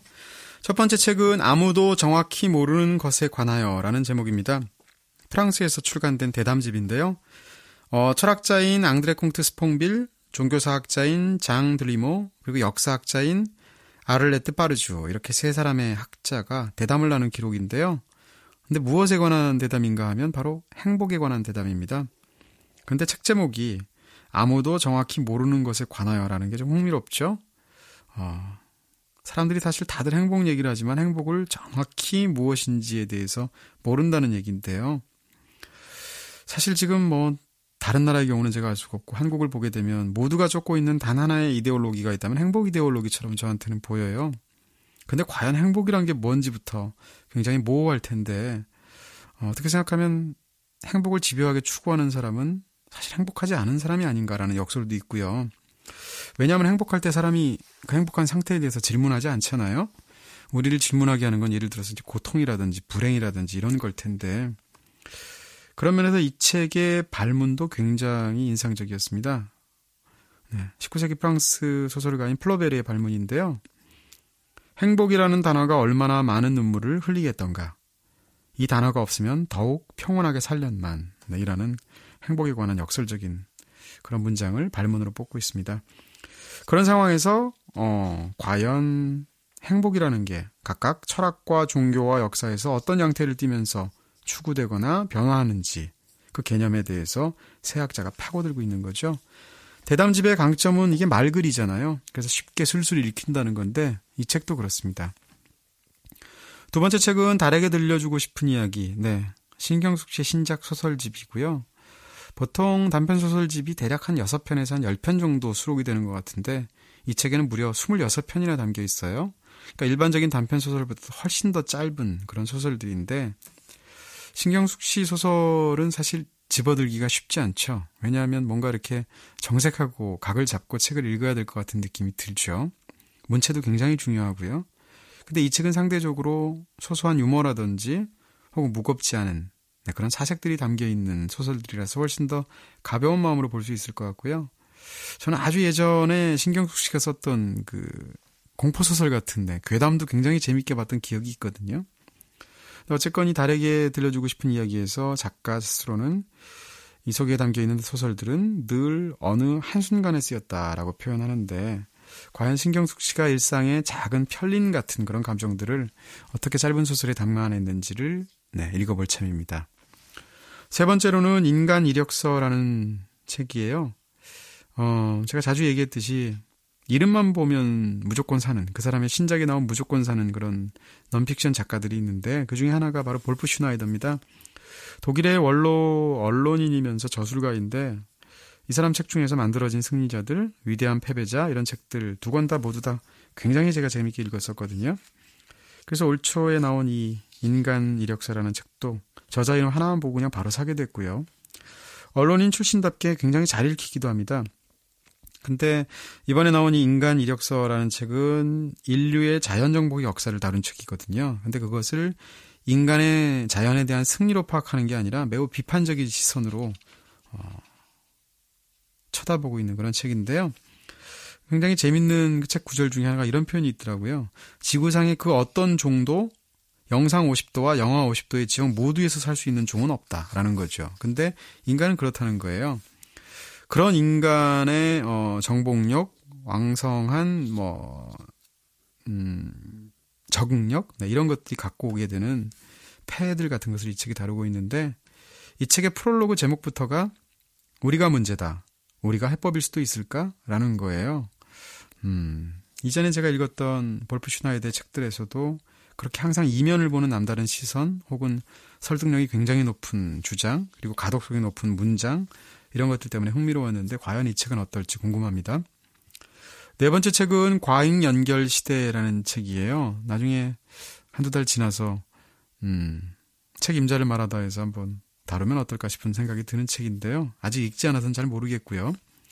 이 책은 인텔의 수석 부사장이었고 현재 모어 데이비도우 벤처스라는 벤처 캐피털 회사를 운영하고 있는 미국의 공학자죠. 윌리엄 데이비도우의 책인데요. 제목에서 짐작되듯이 어, 데이비도우는 현대를 과잉 연결 시대로 진단합니다. 느낌이 확 오시죠. 우리가 사실 이제 카톡 같은 걸 하게 되면 상대가 확인했는지 여부조차 실시간으로 확인되는 그런 시대를 살고 있잖아요.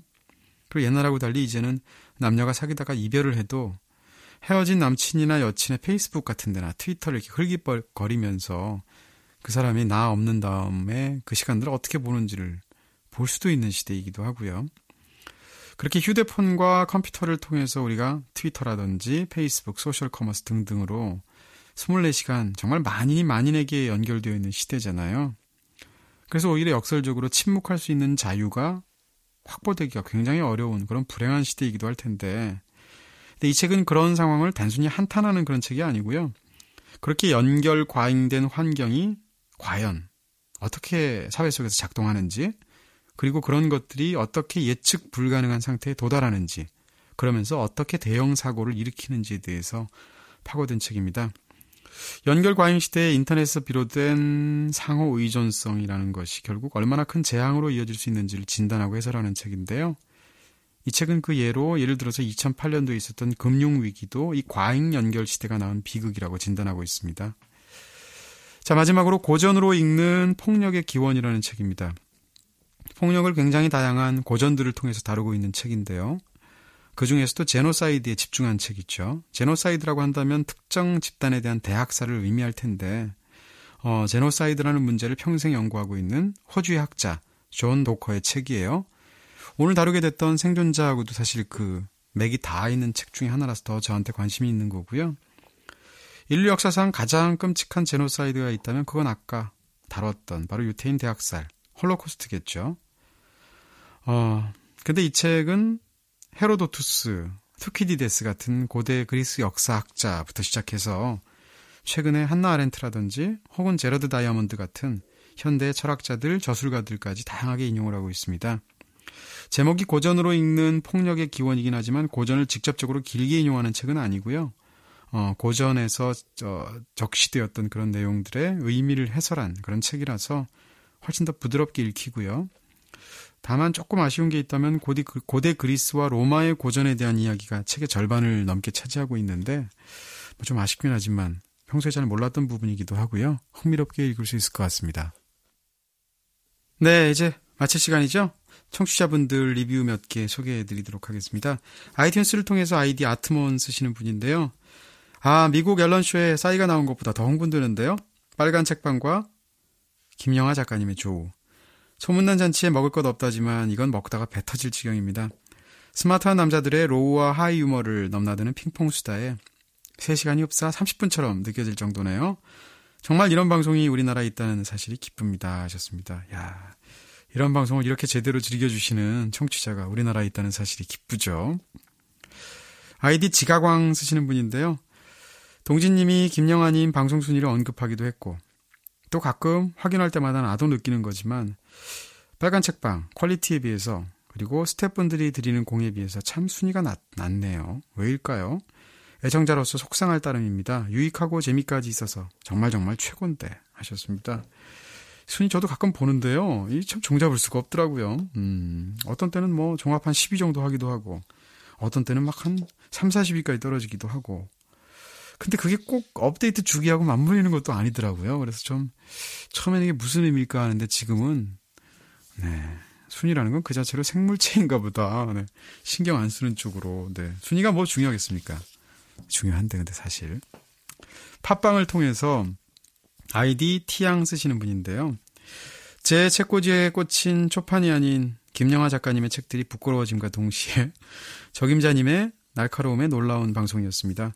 저는 미처 보지 못한 부분들을 뽑아내셔서 더더욱 재미있게 들었던 것 같습니다. 가끔씩 큰 칼을 들어서 요점을 찌르시는 흑임자님의 코멘트도 인상적이었죠. 김영하 작가님의 낭독과 적임자님의 낭독을 비교 체험할 수 있는 흔치 않은 기회도 무척 즐거웠습니다. 다음 방송, 방송도 기대할게요 하셨습니다. 아, 이거 원래 조용필 뒤에서는 노래하는 거 아닌데, 그쵸? 그때 그날 김영하 작가님이 먼저 낭독을 했죠, 아마? 네. 부담되네요. 자, 위스더마우스 게시판에 올려주신 분인데요. 길동무가 생겼네요. 라는 제목입니다. 우연히 빨간 책방의 존재를 알게 되어서 이제는 업로드를 복 빠지게 기다리고 있는 사람입니다. 참고로 저는 학교에서 국어를 가르치고 있는데요. 며칠 전 3학년 수업 시간에 빨간 책방의 존재를 알리고 다운로드를 권했습니다. 새로운 세상의 존재를 알린다고 말이죠. 사실 아이들 중에서 내려받기를 한 친구가 없을지라도 저는 자주 언급할 생각입니다. 어쩌면 수업 시간에 파일을 열어서 두 분의 목소리를 직접 들려줄지도 몰라요. 긴장하시고 방송하세요 하셨습니다. 오늘 담배기 괜히 한 거 아니야? 오늘 중혁 작가님 오늘따라 유난히 배설물 얘기도 많이 하고 뭐 섹스 이런 얘기를 한 일곱 번 정도 하신 것 같은데, 네. 뭐 고3들이 사실 저희보다 더 많이 알아요. 자, 트위터입니다. 트위터를 통해서 경님이십니다. KYOUNG 쓰시는 분. 책에 대한 이야기, 만든 과정, 저자의 인터뷰까지 참 좋은 빨간 책방. 그 중에서 가장 좋은 것은 엔딩에 동진 평론가님이 읽어주시는 신앙송 부분이다. 가끔은 이 부분만 모아서 듣고 싶을 때도 있다. 하셨습니다. 네. 오늘은 또 어떤 시가 나올지 기대해 주시고요. 오늘 역시 시 한 편 띄우면서 빨간 책방 문 닫도록 하겠습니다. 다음번에는 더 잘할게요.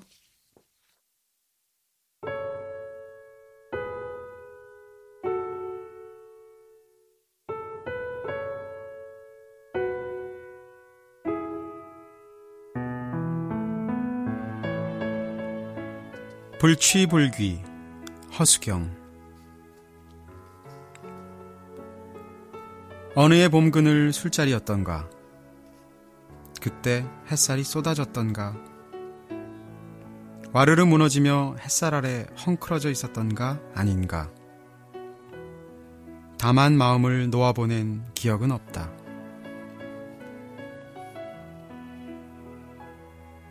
마음들끼리는 서로 마주보았던가 아니었는가. 팔 없이 안을 수 있는 것이 있어 너를 안았던가. 너는 경계 없는 봄그늘이었던가.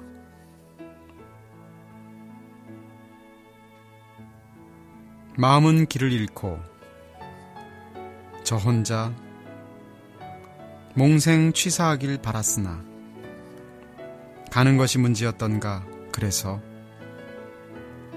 갔던 길마저 헝클어뜨리며 왔는가 마음아 나 마음을 보내지 않았다. 더는 취하지 않아.